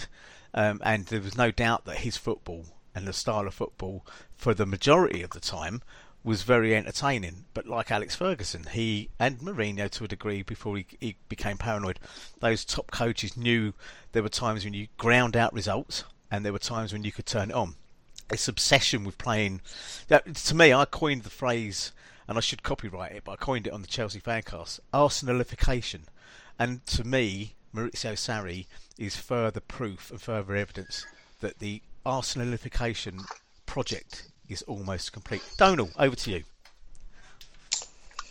Well, we spent we spent something over an hour talking about how we should become a more tolerant and um, a society that well, you know, sort of fan base that welcomed all, Oh. etc. Hoisted on And my own within petard. within thirty seconds, you'd alienated the dressage community, and who's to Well, say, um, amongst the three and a half people who listen to this podcast, two and a half of them may well be dressage fanatics, so they'll be off. Yeah, Charlotte then- Dujardin Ultras. yeah, Yeah. You then you then proceeded to um, cast aspersions on people who, possibly for economic, maybe for taste reasons, buy most of their clothing from Primark. so, you know, I'm not anti Primark. Just buy the right size. uh, but, but you, You could Um, be shopping for comfort. Yeah. I, Oh, uh, God. Yeah, so you know there are people who believe in, in the elasticated waist as as you know as a secret to comfortable living, and you have alienated those people. Um, I, so I kind of understand what you're saying, Tony, in that I felt very aggrieved. I was a big Carlo fan, and I felt very aggrieved when he uh, he was offed under the stairs at, at Everton, um, and had that sort of period of well, I don't care who they get in, I, am not going to buy into this anymore. And then, you know, certainly the I was not overwhelmed by the second coming of Mourinho. I did very much enjoy um, Antonio Conte. But I have to say that, and I don't mean that I, I bought into the whole media thing, but they, it, it, it, did genuinely seem to have, have broken down into sort of quite a bitter and, and yeah. You know difficult time last year, and the football wasn't good. Um, so, you know, it was almost inevitable he had to go. I think if I, and this isn't a criticism, but I think because it, it, it certainly happens to me, but I think some of what we react to is more the nonsense that's on social media than the man himself or sometimes the football itself. I, I, do understand what you're saying about the football. There have been quite a few games recently which have been where they've struggled to uh, to impose themselves in any meaningful way against deep lying defences.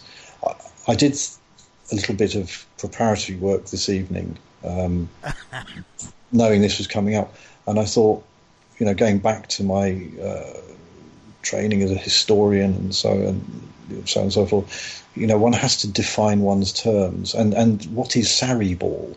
And it got very difficult to pin down what Sarri ball is. And I think sometimes we're reacting to um, the sort of, um, and I'm now going to uh, alienate part of the population, the sort of Hoxton, you know, uh, bare ankle, beardy, you know, only talk about football throwing in Italian terms type analysis. Yes, um, stuff like we, that. Yeah. We, we're perhaps reacting to what these people are telling us. We, we don't like to be lectured from on high by people who claim to know more than, than we do, who go and watch the game. Sarri himself seems a personable chap. Uh, he, perhaps he is too rigid, um, but I I know it, it's it's a very very very very weak hook on which to hang my rather weighty hat. But that sort of second half against Man City gave a little insight into you know what we could be watching at some point in the in the future. In that it was very sterile, couldn't get out from the back in the first half, and a few adjustments were made in the second half and and you know, time after time after time, they just played through City, and uh, you know, I, I, think it is. I take on board what you're saying about if, if players haven't got this or that, then they shouldn't be professional footballers. But I was lucky enough to be relatively close to the pitch on Saturday, and when you watch it a lot on telly, as I've said before, and when you're very high up in stands, because that's all you can afford, um, the distance away from the pitch or, or the separation of watching it on a screen, you forget just how fast that ball is moving around and just how quickly. If you're playing a one-touch game, which I believe, you know, the attacking phase of Sarri ball is very much about, you know, transferring the ball from player to player very quickly. You've got two or three players close to the touchline in a triangle. You have to be and, and these players are very skilled because they were doing it on Saturday, to move that ball around accurately at the speed they do, it does take a lot of doing. I know that's what they're paid to do, and I know they spend all week training, but when you actually see it close up, it, it you do start to understand how if you're changing style, if you're changing the way you're thinking about the game, that is going to take time. I didn't think Saturday's game was quite so bad. And I was at Nottingham Forest the week before. I hadn't been for quite a while. I'd seen a lot of it on TV. Um, the atmosphere was very flat on Saturday compared to the week before with Nottingham Forest. I don't know whether the result against Tottenham had peed people off, whether the whole debate about singing had sort of quieted people down, or whether it was just the wrong time on a Saturday. Um, well, it, but that, I, I quite enjoyed I quite enjoyed the game because I yeah. I, I, mean, I do understand that, that that people are getting cheesed off with endlessly recycling the ball, recycling the ball, yeah. and there is a problem up front. You know, yeah. Hazard, Hazard is not is not uh, no, Mer, Martin. He's, he's not Mertens in that no. he's not converting in the way Mertens did to, to playing yeah. up front. Uh, either of you see much of the day? No, Because I it, did, it- but I wa- fast forwarded through. a it was New, it was Newcastle. It I was. thought Shearer will be on there. no, I'm not listening to Alan Shearer talking about No, Newcastle. it wasn't. It was it was Ian Wright, and I can't remember who the other one was. Oh, was right, Jermaine okay. Jenas. Jermaine Jenas. And Ian Wright was absolutely spot on. He got absolutely, you know, pelters on, on Twitter from Chelsea fans. But he was he was spot on. He, he he showed the evidence of not having a striker, of not having someone in the spaces to draw defenders out, and that you know you've got these, uh, if you like, creative Herberts running forward with the ball, um, and they've they've no outlet. They've no outlet, and and Hazard isn't it. You know, so uh, Hazard's trying to play in every position, right, left, through the middle, and everything.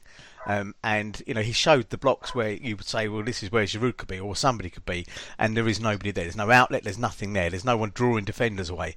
Um, and and I thought it was one of the best bits of punditry I've seen. Uh, basically, had me sitting there saying, "Yep, that's exactly what's wrong. That we are." You know, when I talk about the Arsenalification, I'm, I'm talking about the fact that we did it to Arsenal. We would let them play the fucking ball sideways, backwards, as much as they wanted in front of us, and we'd still beat them 2 0. Because that's all we needed to do. You know, um, and, you know, it would be the Arsenal fans walking out of the ground um, going, Jesus Christ, we play all that lovely football and we get all the lovely plaudits for it. But actually, does that matter at the end of the day? They got three points because they were just better than us in front of the goal. They took their opportunities better. I think football was a more nuanced game than than, than just that. And, and why Sarri ball? Surely that's Pep ball. Guardiola's been playing this style of football for years. And yet somehow or another, the marketing people or the twats. I mean, I'm going to ask you both a question: Are um, is is the cult of Sarri the same as the cult of Corbyn? Is there a kind of footballing momentum group behind him that's telling me, um, who's been around for 57 of your Earth years, that um, I'm wrong in what I am seeing? Because, quite frankly, at the moment, I'm looking at this and I- I'm just speaking from what I've seen and my experience or whatever. And there's this whole thing, you know, where it, it's like the party told you to reject the evidence of your eyes and the and your ears. It was their final and most essential command. That's a quote from Big Brother, of course, and from 1984. But I, I, I, I, see parallels between it. It's like you decry Sarri at any point with, with certain people, and they'll kill you. Oh, you don't understand football. What do you know? He's using the regista. What the fuck are you talking about? Yeah, put your latte down, comb your fucking beard, you know, roll your fucking sleeves of your lumberjack shirt down, and let's talk properly.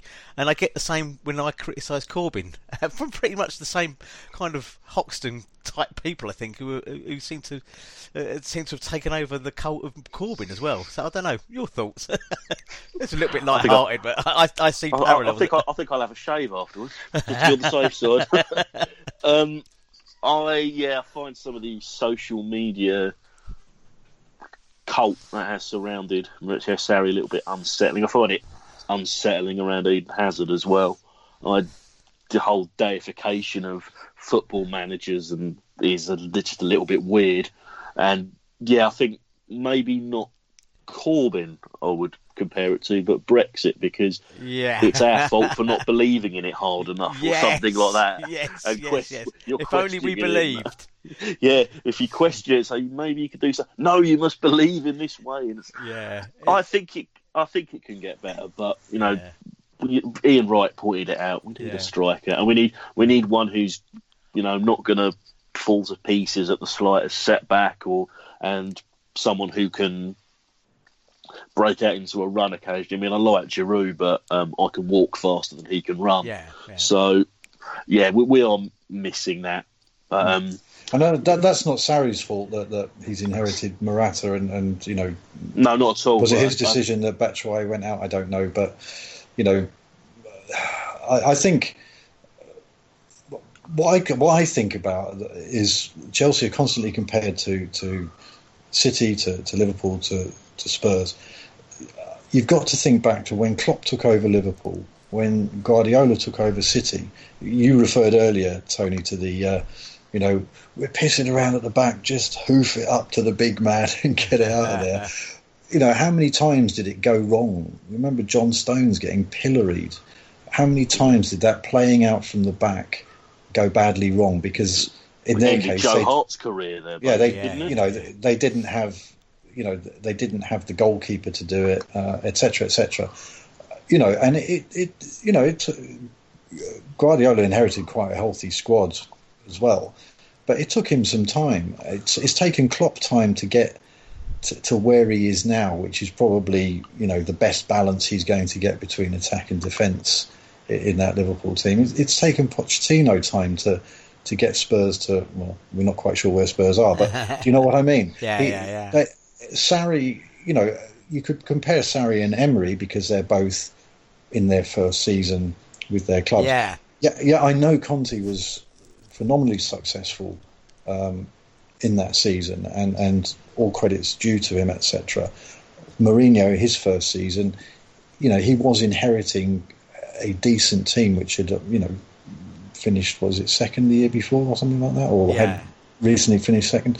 You know, um, Sarri's probably, you know, we this is probably the afterglow of the of the Lampard, Terry, Drogba. You know, it's gradually sort of, I don't know, sort of a half life thing. You know, it's gradually the light is gradually going out, and, and they're having to rebuild a new squad. You know, and perhaps haven't done it well enough or quickly enough in, in recent seasons because of this constant pressure to perform, to perform, to perform. Um, you know, without getting into the whole youth thing as well. Um, so I, I, I, think he's got to be given time because you know he he, he wants to bring a, a new style of football. I'm sure we've got enough players there who can adapt to it, you know, to get us through this season. Um, we are on more points than, than fourth place has been for a while. The sort of top four or five teams are all on much bigger points. That that tends to suggest that down the bottom they're failing more drastically than they have in recent years. Um, and it also means that there's probably going to be maybe six teams competing for those four places. Um, so he may not succeed with the Champions League, and that may mean he goes out the door. But I don't know. I, I well, we, the football I mean, hasn't been great in the last couple of months, but I, I, just think you have to give him time. He hasn't made any. I don't think we haven't been really spanked by anyone. He's not made any egregious errors. I think that the, the, striker problem well, is not think, of his. Uh, I think the, the, the Spurs Premiership game flattered us massively. I mean, we lost three one, but it could have been seven one. I think you hmm. know there, there was some superb goalkeeping um, and last ditch defending, which prevented that being a complete massacre. Um, but did he learn a lesson from it? I mean, maybe he seems very stubborn to me. Same. I mean, he's, he's the same. Yeah, you know, played, I, have talked it was about a completely different game the yeah, other night. I mean, I've talked about the Arsenalification of us, but you know, he strikes me as being almost uh, a kind of uh, a, a, an Italian Wenger. You know, this is the style we're going to play. That's it. Wenger would never back down. Wenger would never move to, um, you know, pushing crosses in from either of the wings and, and hoping some big, you know, like Giroud would get on the end of it. Um, when he did do it, he did it very begrudgingly, and it, you know, I've I've always maintained that the very top coaches, the very top managers, I prefer the word managers or whatever, um, the most successful ones have always known that there are different styles and different types of football win you games. And Alex Ferguson, who you know, let's face it, in our lifetime is going to be the greatest manager we've ever seen. Um, was quite happy to grind out uh, a one 0 with the ball coming off of Paul Scholes' arse in the ninety third minute. Um, uh, as to uh, you know a six 0 thrashing of one of their closest rivals on the right day when, when everything was with them. But couldn't uh, couldn't you argue that, that the first the first um, half against yeah, City yes. was essentially I um, yeah. him grinding out a result? Could you not yeah, argue that? Yeah, I you know, I suppose. I mean, one, I, one, man, one man's we can't get out of our own half. Yeah. Stop pissing around with the ball. Is another man's we're sitting guess, deep and grinding a result out and trying to catch him on the break. I, still you know, remain, um, you know, I still, I still feel rather like the little boy when everybody else or everybody else around me saying how great things are, and I'm sitting there going, you know, they're going, look at the emperor's clothes, it's the finest silk and all that, and I'm sitting there going, I can see his ass. What are you talking about? Yeah, um, but Sarri, Sarri himself is not claiming that he has got the finished No, product. unless that, that goes back to you know, this- yes, there goes may back be to this people on, thing that's, that I, on- I, yeah. I see. but but that's a separate thing altogether, Tony. I mean, Yeah. yeah, the, I, I entirely agree with you. that the Well- football has not been sparkling, No, and that's- uh, particularly recently. But you know, there are issues around personnel. We, we've now seemed to have quite a lot of injuries. I, I just, you know, everyone talks about these these great past bygone eras. I, I've gone back in, in, in times times Yeah. gone by, and I, you know, back in the day when we had the old website, I I remember I, I did, I think it was I, I did something about, was it uh, the season we won the double? Told through um, quotes from Dennis Hopper films because Dennis Hopper had just died. yeah. And I went back and, and read it uh, just out of interest. Um, and, you know, it wasn't all plain sailing. No, You know, no, there, there were all. times when things were bad. And, you know, in the Mourinho times, you know, particularly towards the end of his first uh, tenure, Yeah, you know, th- there were times where people were getting peed off. You know, it, it's part and parcel, I think. And I, I particularly come back to this Guardiola, Klopp, Pochettino thing. You know, th- yes, if he doesn't in, show himself to be in some way adaptable, if he doesn't, you know, look at who he's up against and, and the way Premier League football is slightly different to Italian football, then then he will founder. But you know, you've got to give the guy some time. You've got Yeah. to say perhaps he's got the footballing intelligence to make the adjustments he needs to make, and in the meantime, he's working with the players. You know, I- yeah. it- What about you, it's Martin? fine. It's fine margins. What about you, Martin? You, you, you you've been listening, I, uh, I assume, and thinking to yourself, Tony, you're talking the usual load of shit that you talk on the cock before the game or whatever. I wouldn't wouldn't quite say that. No, um, I, I going, going back to the thing with the the Man City game, the first forty minutes of it. If you'd been watching it on TV, you'd be hiding behind the sofa because it was horrendous, just waiting for the inevitable. And then when the goal went in, and then as Donal's already said about the second half, that was revelatory because they just played with so much confidence and. You looked likely to. I thought they were going to get a second goal sooner for, Yeah. in that in that particular game. And I'd, I'd go back to what I've already said. Football's not perfect at the moment. I don't think Sarri has invited that weird cult following, and I do actually find some of his honesty a little bit endearing in interviews. He kind of does these post-match presses. He obviously is gasping for a fag. It's a cigarette for for any American viewers. Get yes, that one yeah, yeah. clarified. yeah, He's gasping for a cigarette and he wants to get out of there as quickly as possible. And he's just giving staccato answers. Yeah. That, like, yeah, I agree with all that. Yeah, we're great for 80 yards of the pitch and shit in the 20. you know, I just wonder. So when- I do find when- that whenever, whenever Antonio Conte, certainly last season, whenever he was as honest as that, he got pelters for it. It was all you're, you know, you're, he's being look, he's being bloody negative all the time and all this. I mean, Sarri has said some stuff. He's like, I don't know what the problem is. You're the coach. You're the manager. What are you Never expect- You know, I, I Never expect consistency from football no, I, I, fans. I, I guess not. I'm just going to move it on now because I, th- you know, I'm um, just want to while we head into the last part of the, the show, the program, the episode. Um, uh, uh, should we should we sell Callum Hudson-Odoi? no. Absolutely not. Could we blame him for going?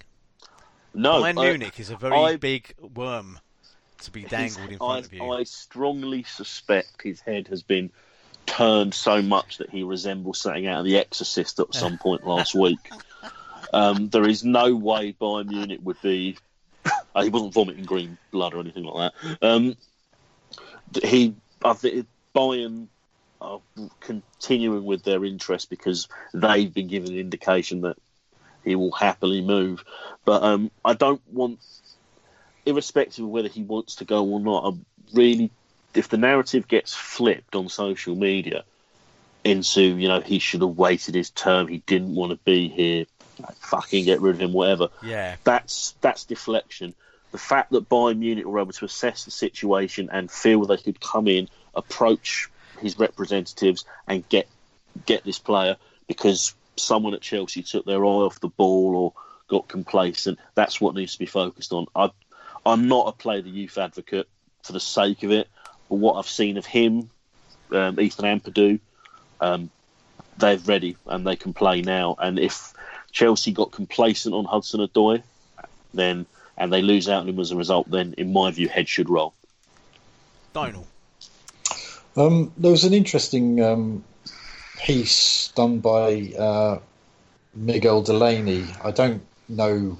He obviously writes for a, a number of outlets. It might have been the Independent. I can't It's, remember. it's mainly the Independent with Yeah. Miguel, isn't it? he wrote a piece today, which was, you know, plenty of people find fault with whatever journos write, but the thrust of it was, was I think reasonable. Um, it, it might fall down on some details, but what he was basically talking about was the um, the, the the success that Sancho's had in in um, in Germany, um, and that quite a lot of young players are being, you know, looking to the Bundesliga as a as a move. Um, and the reason the re- he was saying the reason for that is, is in many ways just economics. Um, the Premier League has all the money, therefore, uh, clubs are able to buy almost who they want. You know, even clubs much lower down the the division. Um, that that then naturally blocks the development of, of youth players, and, and that's not just Chelsea; that's everywhere. Um, and they are seeing a league of the quality of the Bundesliga as, as, as somewhere to go. And Bundesliga teams who don't have the money that the Premier League have are impressed by the quality because obviously there's been a sea change in in in in the development of youth football in this country in the last 10 15 years they're seeing the quality of player that's being developed and they're seeing that as a way of um, offsetting you know their lack of funds. You know even people like Bayern you know are, are looking over here because they're seeing talent available um, that that will come cheaper than than trying to compete you know elsewhere. So it was a, it's an article worth reading and you know one of the points that was being made by parents um, and maybe some agents was look it's not um, it's not these people poaching your players. It's a lot of players parents the boys themselves wising up to the fact that they can get regular high level football if they if they adapt and if they're good enough in Germany um, that they will never get over here that they will get their Europa League run out they'll get their League Cup run out.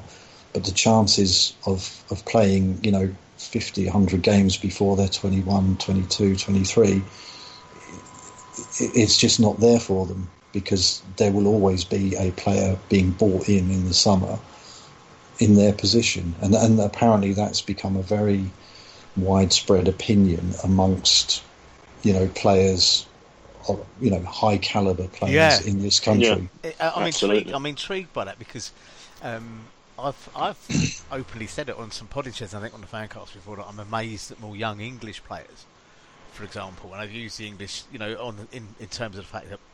Uh, we seem to have a very good youth set up in the England team from Southgate, etc. Um, and, uh, and I'm surprised a lot more of them don't go abroad and play and play their trade abroad in, in Holland, Germany, Spain, Italy, France, whatever, because those clubs, um, you know, they they could easily fit in and be playing on the top table um, uh, uh, with some of those bigger clubs. Um, I don't think there's any intrinsic difference between the abilities of English footballers and anybody else. Um, but this whole thing where, you know, I've often been fairly vocal about, you know, the academy is a revenue stream. That's all it's it, it is. The idea yeah, that point that point is made in the article the, as well the whole yeah. the whole idea that, that there's this romantic vision that you're going to produce a, a class of 92 like Ferguson did or Ferguson stumbled on whichever way you want to look at it and there you know two sides to that story um, but he- struck gold. He struck gold with the class of 92 and that was the the squad that underpinned all of the success they had going forward over his whole tenure. The idea that that's going to happen again is a myth because it's never happened before. You could argue the boot room philosophy at, at Liverpool, that that ran out of steam in the end as well. Um, and and I think that I'm just surprised that as a young footballer you don't sit there and think, um, oh, you know, God, I could go and play for Dortmund. Like, uh, is it- what's his name? Jordan Sancho, isn't it? I think. Um, Jade, Jaden Sancho, yeah. yeah, Jaden Sancho, Uh, and so you've got, you know, or I could go and pr- pr- perhaps I could go and play for A- Atletico or, or Valencia. You might not get into Real Madrid or Barcelona, but there are still top teams across that whole continent, if you like.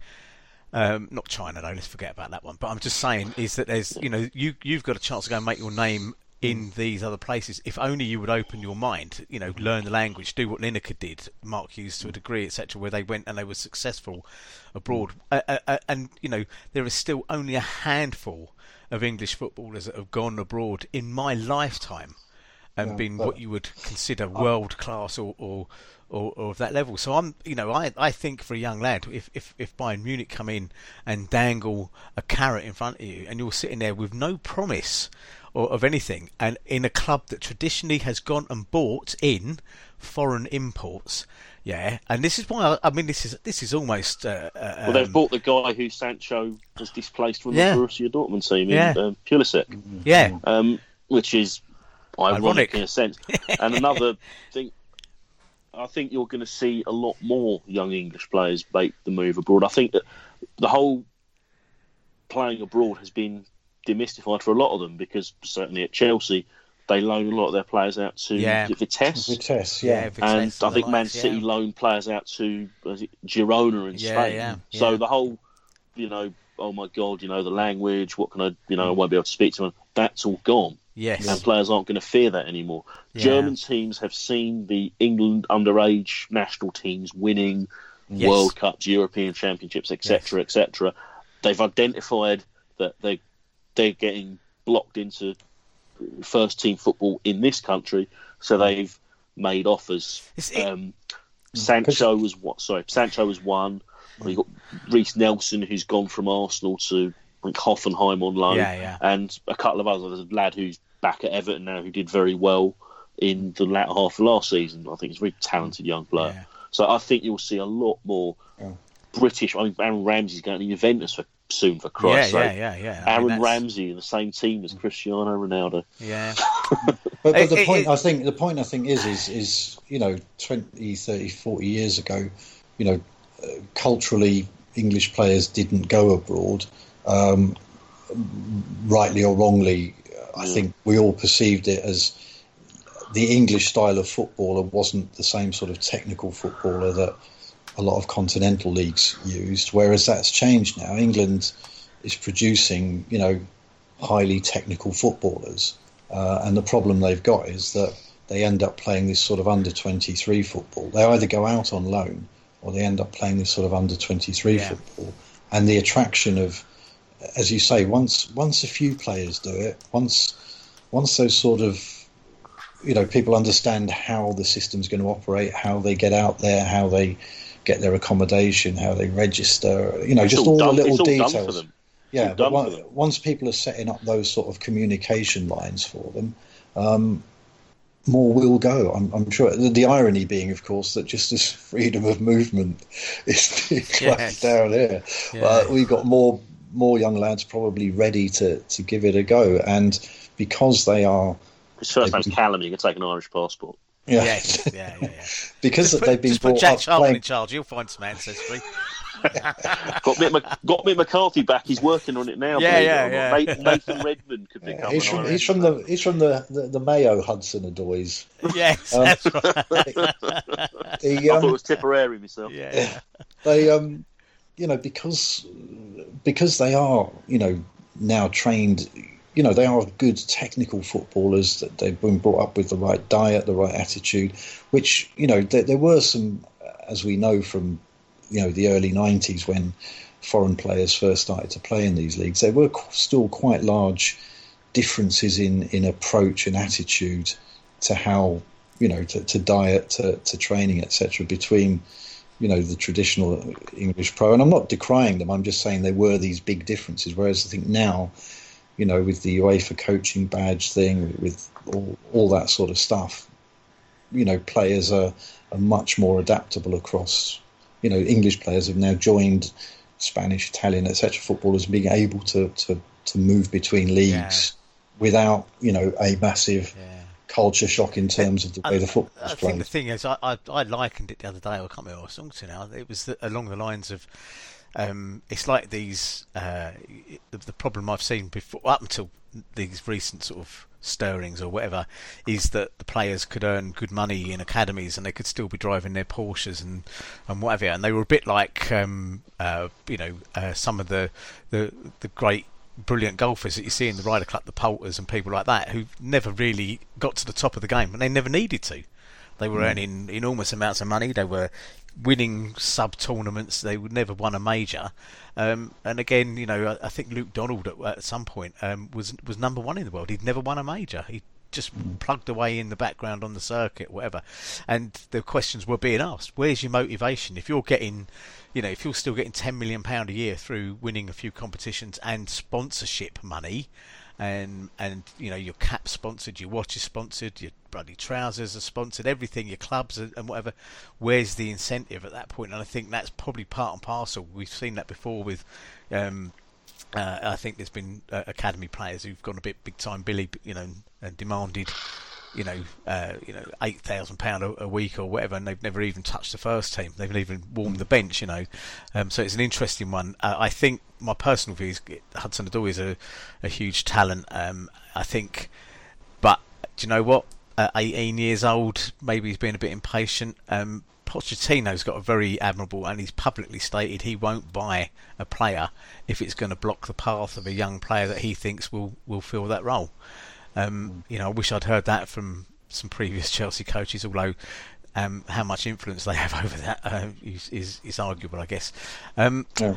I, I think know, the problem it's, also is is is you know I know they've got sort of Paulo Ferreira, you know, helping young lads who are going out on loan to Vitesse. You know, they're trying to manage this this loan thing, but you know, being on loan, you know, at one point in your career, maybe when you do the first couple of loans, it's good. I mean, Charlie Colkett who I always thought looked so impressive, you know, in, in those you know those really good Chelsea youth teams a couple of years ago.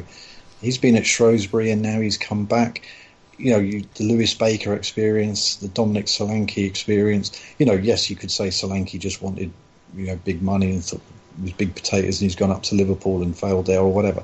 But if you're Hudson Odoi and you're a lot of these other young players, you're seeing what's happening to these guys you know, it's perfectly acceptable to go on loan to lower leagues. A- Tammy Abraham went to Bristol and did really well, didn't he? And he's done well at Aston Villa. Villa but, yeah, yeah. But if your if your mates, a couple of your mates, have gone out on loan and it's not gone well, you know, and you think you're good enough because obviously, to, I think to succeed at that level, you've got to believe, you've got to have a level of self belief that I've probably never had in my life over anything you, have got to back yourself. And if you're Hudson Odoi, you're backing yourself to, to be able to break into, you know, the Bayern Munich team in the next year or so, and certainly to get more regular football than he's going to get at Chelsea.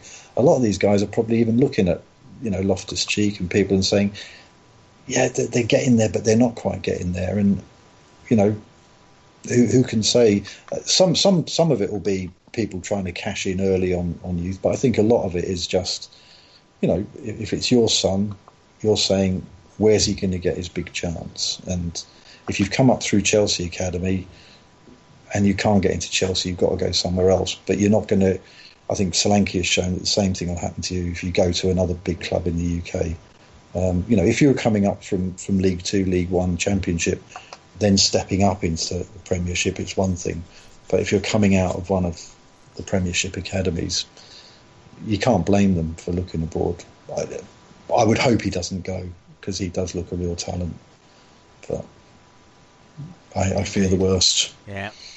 Okay. Well, um, we are one hour and fifty-six minutes into this. I didn't think we would have that much to to wrap up. Just the three of us. Fuck. Oh, I, I've got to say, if Mister Dyer had been on board, we'd um, we'd we'd probably still be at point three of the of the racism side of things. Actually, um, so I, I, did say I, have never had any real self belief, you know, of that level, but I have. My, my belief in my ability to talk bollocks endlessly yeah. is, is second to none. Absolutely, I think this is goes back to what Martin was saying earlier. We we just all need to believe more, and then things work. And uh, I, I, will relate this one story because I work from home now, so I often have um, uh, the, the, very fine James O'Brien on. Um, and and uh, I, I'm pretty sure I have my head in my hands as much as he does. When um, this guy the other week, and I put, I think I actually tweeted it out as well, linked to it. But the guy had rung in um, and had said, you know, basically the whole Brexit thing was, you know, we just needed to believe more, and um, you know, if we'd had a bit more belief in this as a country, it would all have been sorted out. Of course, James O'Brien was going, it doesn't work like that. You know, he said, he said, if you jump out of an aeroplane, yeah, and you don't have a parachute, belief isn't going to help you stop hitting the ground. And this guy actually said, he said, no, no, no. If you if you jump out of an aeroplane, he said, you got your instructor and your parachute fails. He said, then you know, James O'Brien said, are you telling me you seriously think that if you believe you won't hit the ground? That would happen. And this guy said yes. I was just sitting there thinking, he, he must be taking the piss. But if he was, he was a fantastic actor because he was so serious. You know, mm. he, he, was a, he, he was spouting this stuff as if to say, um, like an almost like an American. You can be you... whatever you want. Well, no, you no, you can't. You can't. I will never be a Harlem Globetrotter. I'm five foot fucking five. Okay, I'm 57. It's never going to happen. So I do you remember? You know, do you remember James O'Brien was the, um, the yes, guy who who Lampard. said something about Lampard? Lampard yes. rang him up. Yeah, yeah. He he openly admits he he was uh, a bit of a newbie at the mm. time, and he he now openly admits that he got that very very wrong. Um, mm. He's quite a fan mm. of Frank Lampard, and the fact that Frank Lampard had the balls to ring in mm. um, and, and, and and put him straight, you know, and that was that. Mm. He said he learned, you know, he learned a lesson from that, which was, a don't mm. trust your researchers for a start, you know, always double check. But yeah, he was he was vilified by Chelsea fans at the moment. I I, I listen to him, I find him uh, honestly, um, you know, the, he's uh, we're veering off a little bit before we end. Um, you know, I've heard this so many times now, but it's the you know we're, we're taking back control. We're taking back control. We'll take back control of our laws. Name one law Name one law the EU have brought in that you want to retract, and not one of them, not one person ever can. They will prevaricate, they will procrastinate, they will go round the houses, and they will usually come back with something like "we're bendy bananas," which is just was a load of bollocks made up by a drunken Boris Johnson when he was the EU correspondent on the Telegraph, and decided yes. to make up a pack of lies to see how many of them would actually float, and that was one of them. So you know, it's a, it's a, it's a very entertaining listen. But um, yeah, um, we just and need to believe. I bet he's never alienated the dressage community. No, he probably hasn't. No, I'm I'm expecting full pelters on uh, from from from my Twitter dressage followers on the, after that one. Like you know, um, listen, chaps, it's been great. Um, just going to do a couple of parish notices. Um, yeah. iTunes, of course, um, it will be available on iTunes in the next couple of days. Uh, a link will go out with uh, with that, and also to our very own website, which is podinshed.com. Um, uh, where you'll find all of these episodes and um, potentially the Easter egg of the missing episode if you are that way inclined. In other words, you have no life. Um, there's a quick plug for the Chelsea Supporters Trust, which I'm a paid up member of. Um, join the, the, trust, get your voice heard by the club. Um, they have regular meetings. Um, I know quite a few of the board members now, as does Martin, I think. Um, uh, we also know the chair, of course, in Chidge. it's £5 to become a voting member. It's uh, all you know free if you don't want to be a voting member. Um, you can sign up at chelseasupporterstrust.com, um, and if you do that, you can attend the meetings um, and go to the events. So a couple of little soirees a year, I think. Um, I think the last meeting, um, Henry Winter, the uh, renowned um, uh, football journalist, with is he still with the Telegraph? I think he is. Yeah, the Times. Oh, is it the Times? Is it now? Um, he was there, and he was a very entertaining, erudite, and um, um, warmly welcomed guest. Um, so you know, it's a it's a chance to sort of um, you know uh, go to things that you might not be able to see normally. Um, you get to vote on the issues that directly affect you. One of the big ones, of course, is we've got ticket prices, and one of the really big ones, of course, in light of the absolutely disgraceful rescheduling of our FA Cup fourth round tie against Sheffield Wednesday to six o'clock on a Sunday evening who the hell wants to go to Stamford Bridge at six o'clock on a Sunday evening? I'm pretty sure those Sheffield Wednesday supporters are looking at that and thinking, well, that's interesting. How much are the travel lodges around there? Um, it's it's it's it's an incredibly daft decision, but you know football scheduling times is a big bugbear. So all those sort of things. Um, you can follow the Chelsea Supporters Trust them on Twitter. They are at Chelsea S Trust. Um, right, the next shed. Um, I've said this before. Will or maybe even in three or four weeks' time. Um, uh, but, um, but depending on the launch of this um, uh, initiative this weekend, we may well be doing one either next week or the following week. We've got a couple of games um, coming up. We've got Arsenal away uh, this week. I think it's the Tottenham return game. Uh, next week, where uh, we, we face a 1 0 deficit at the bridge, and they face a um, a Kane and Son deficit, I believe, uh, until March, which is um, fortuitous. But you just watch them uh, and how that motivates them. Now I've gone and said that. Um, but uh, it just remains for me to say um, good night um, to um, Martin. Good night.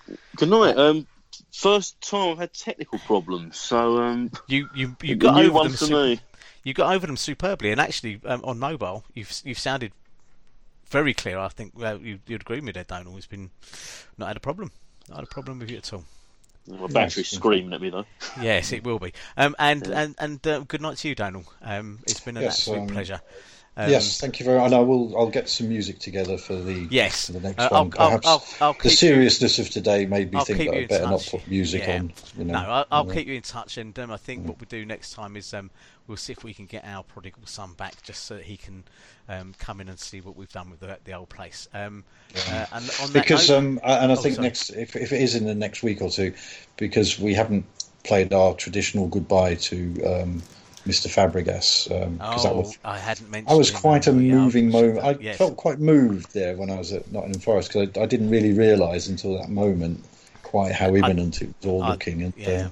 I think when So, we look yeah. at what we're left with in Jorginho and Mr. You know, two metre um, pass, um, 2,000 pass in this so far and not one assist, um, we we may well, may well rue letting Fabregas go. well, but yeah, there maybe, you go. maybe his Maybe. maybe. his best days are behind him. But yeah, Yeah. maybe post Arsenal, it might be worth doing a little farewell to. Fabregas. Yes, I think so. Yeah, I'll, I'll make a point of that.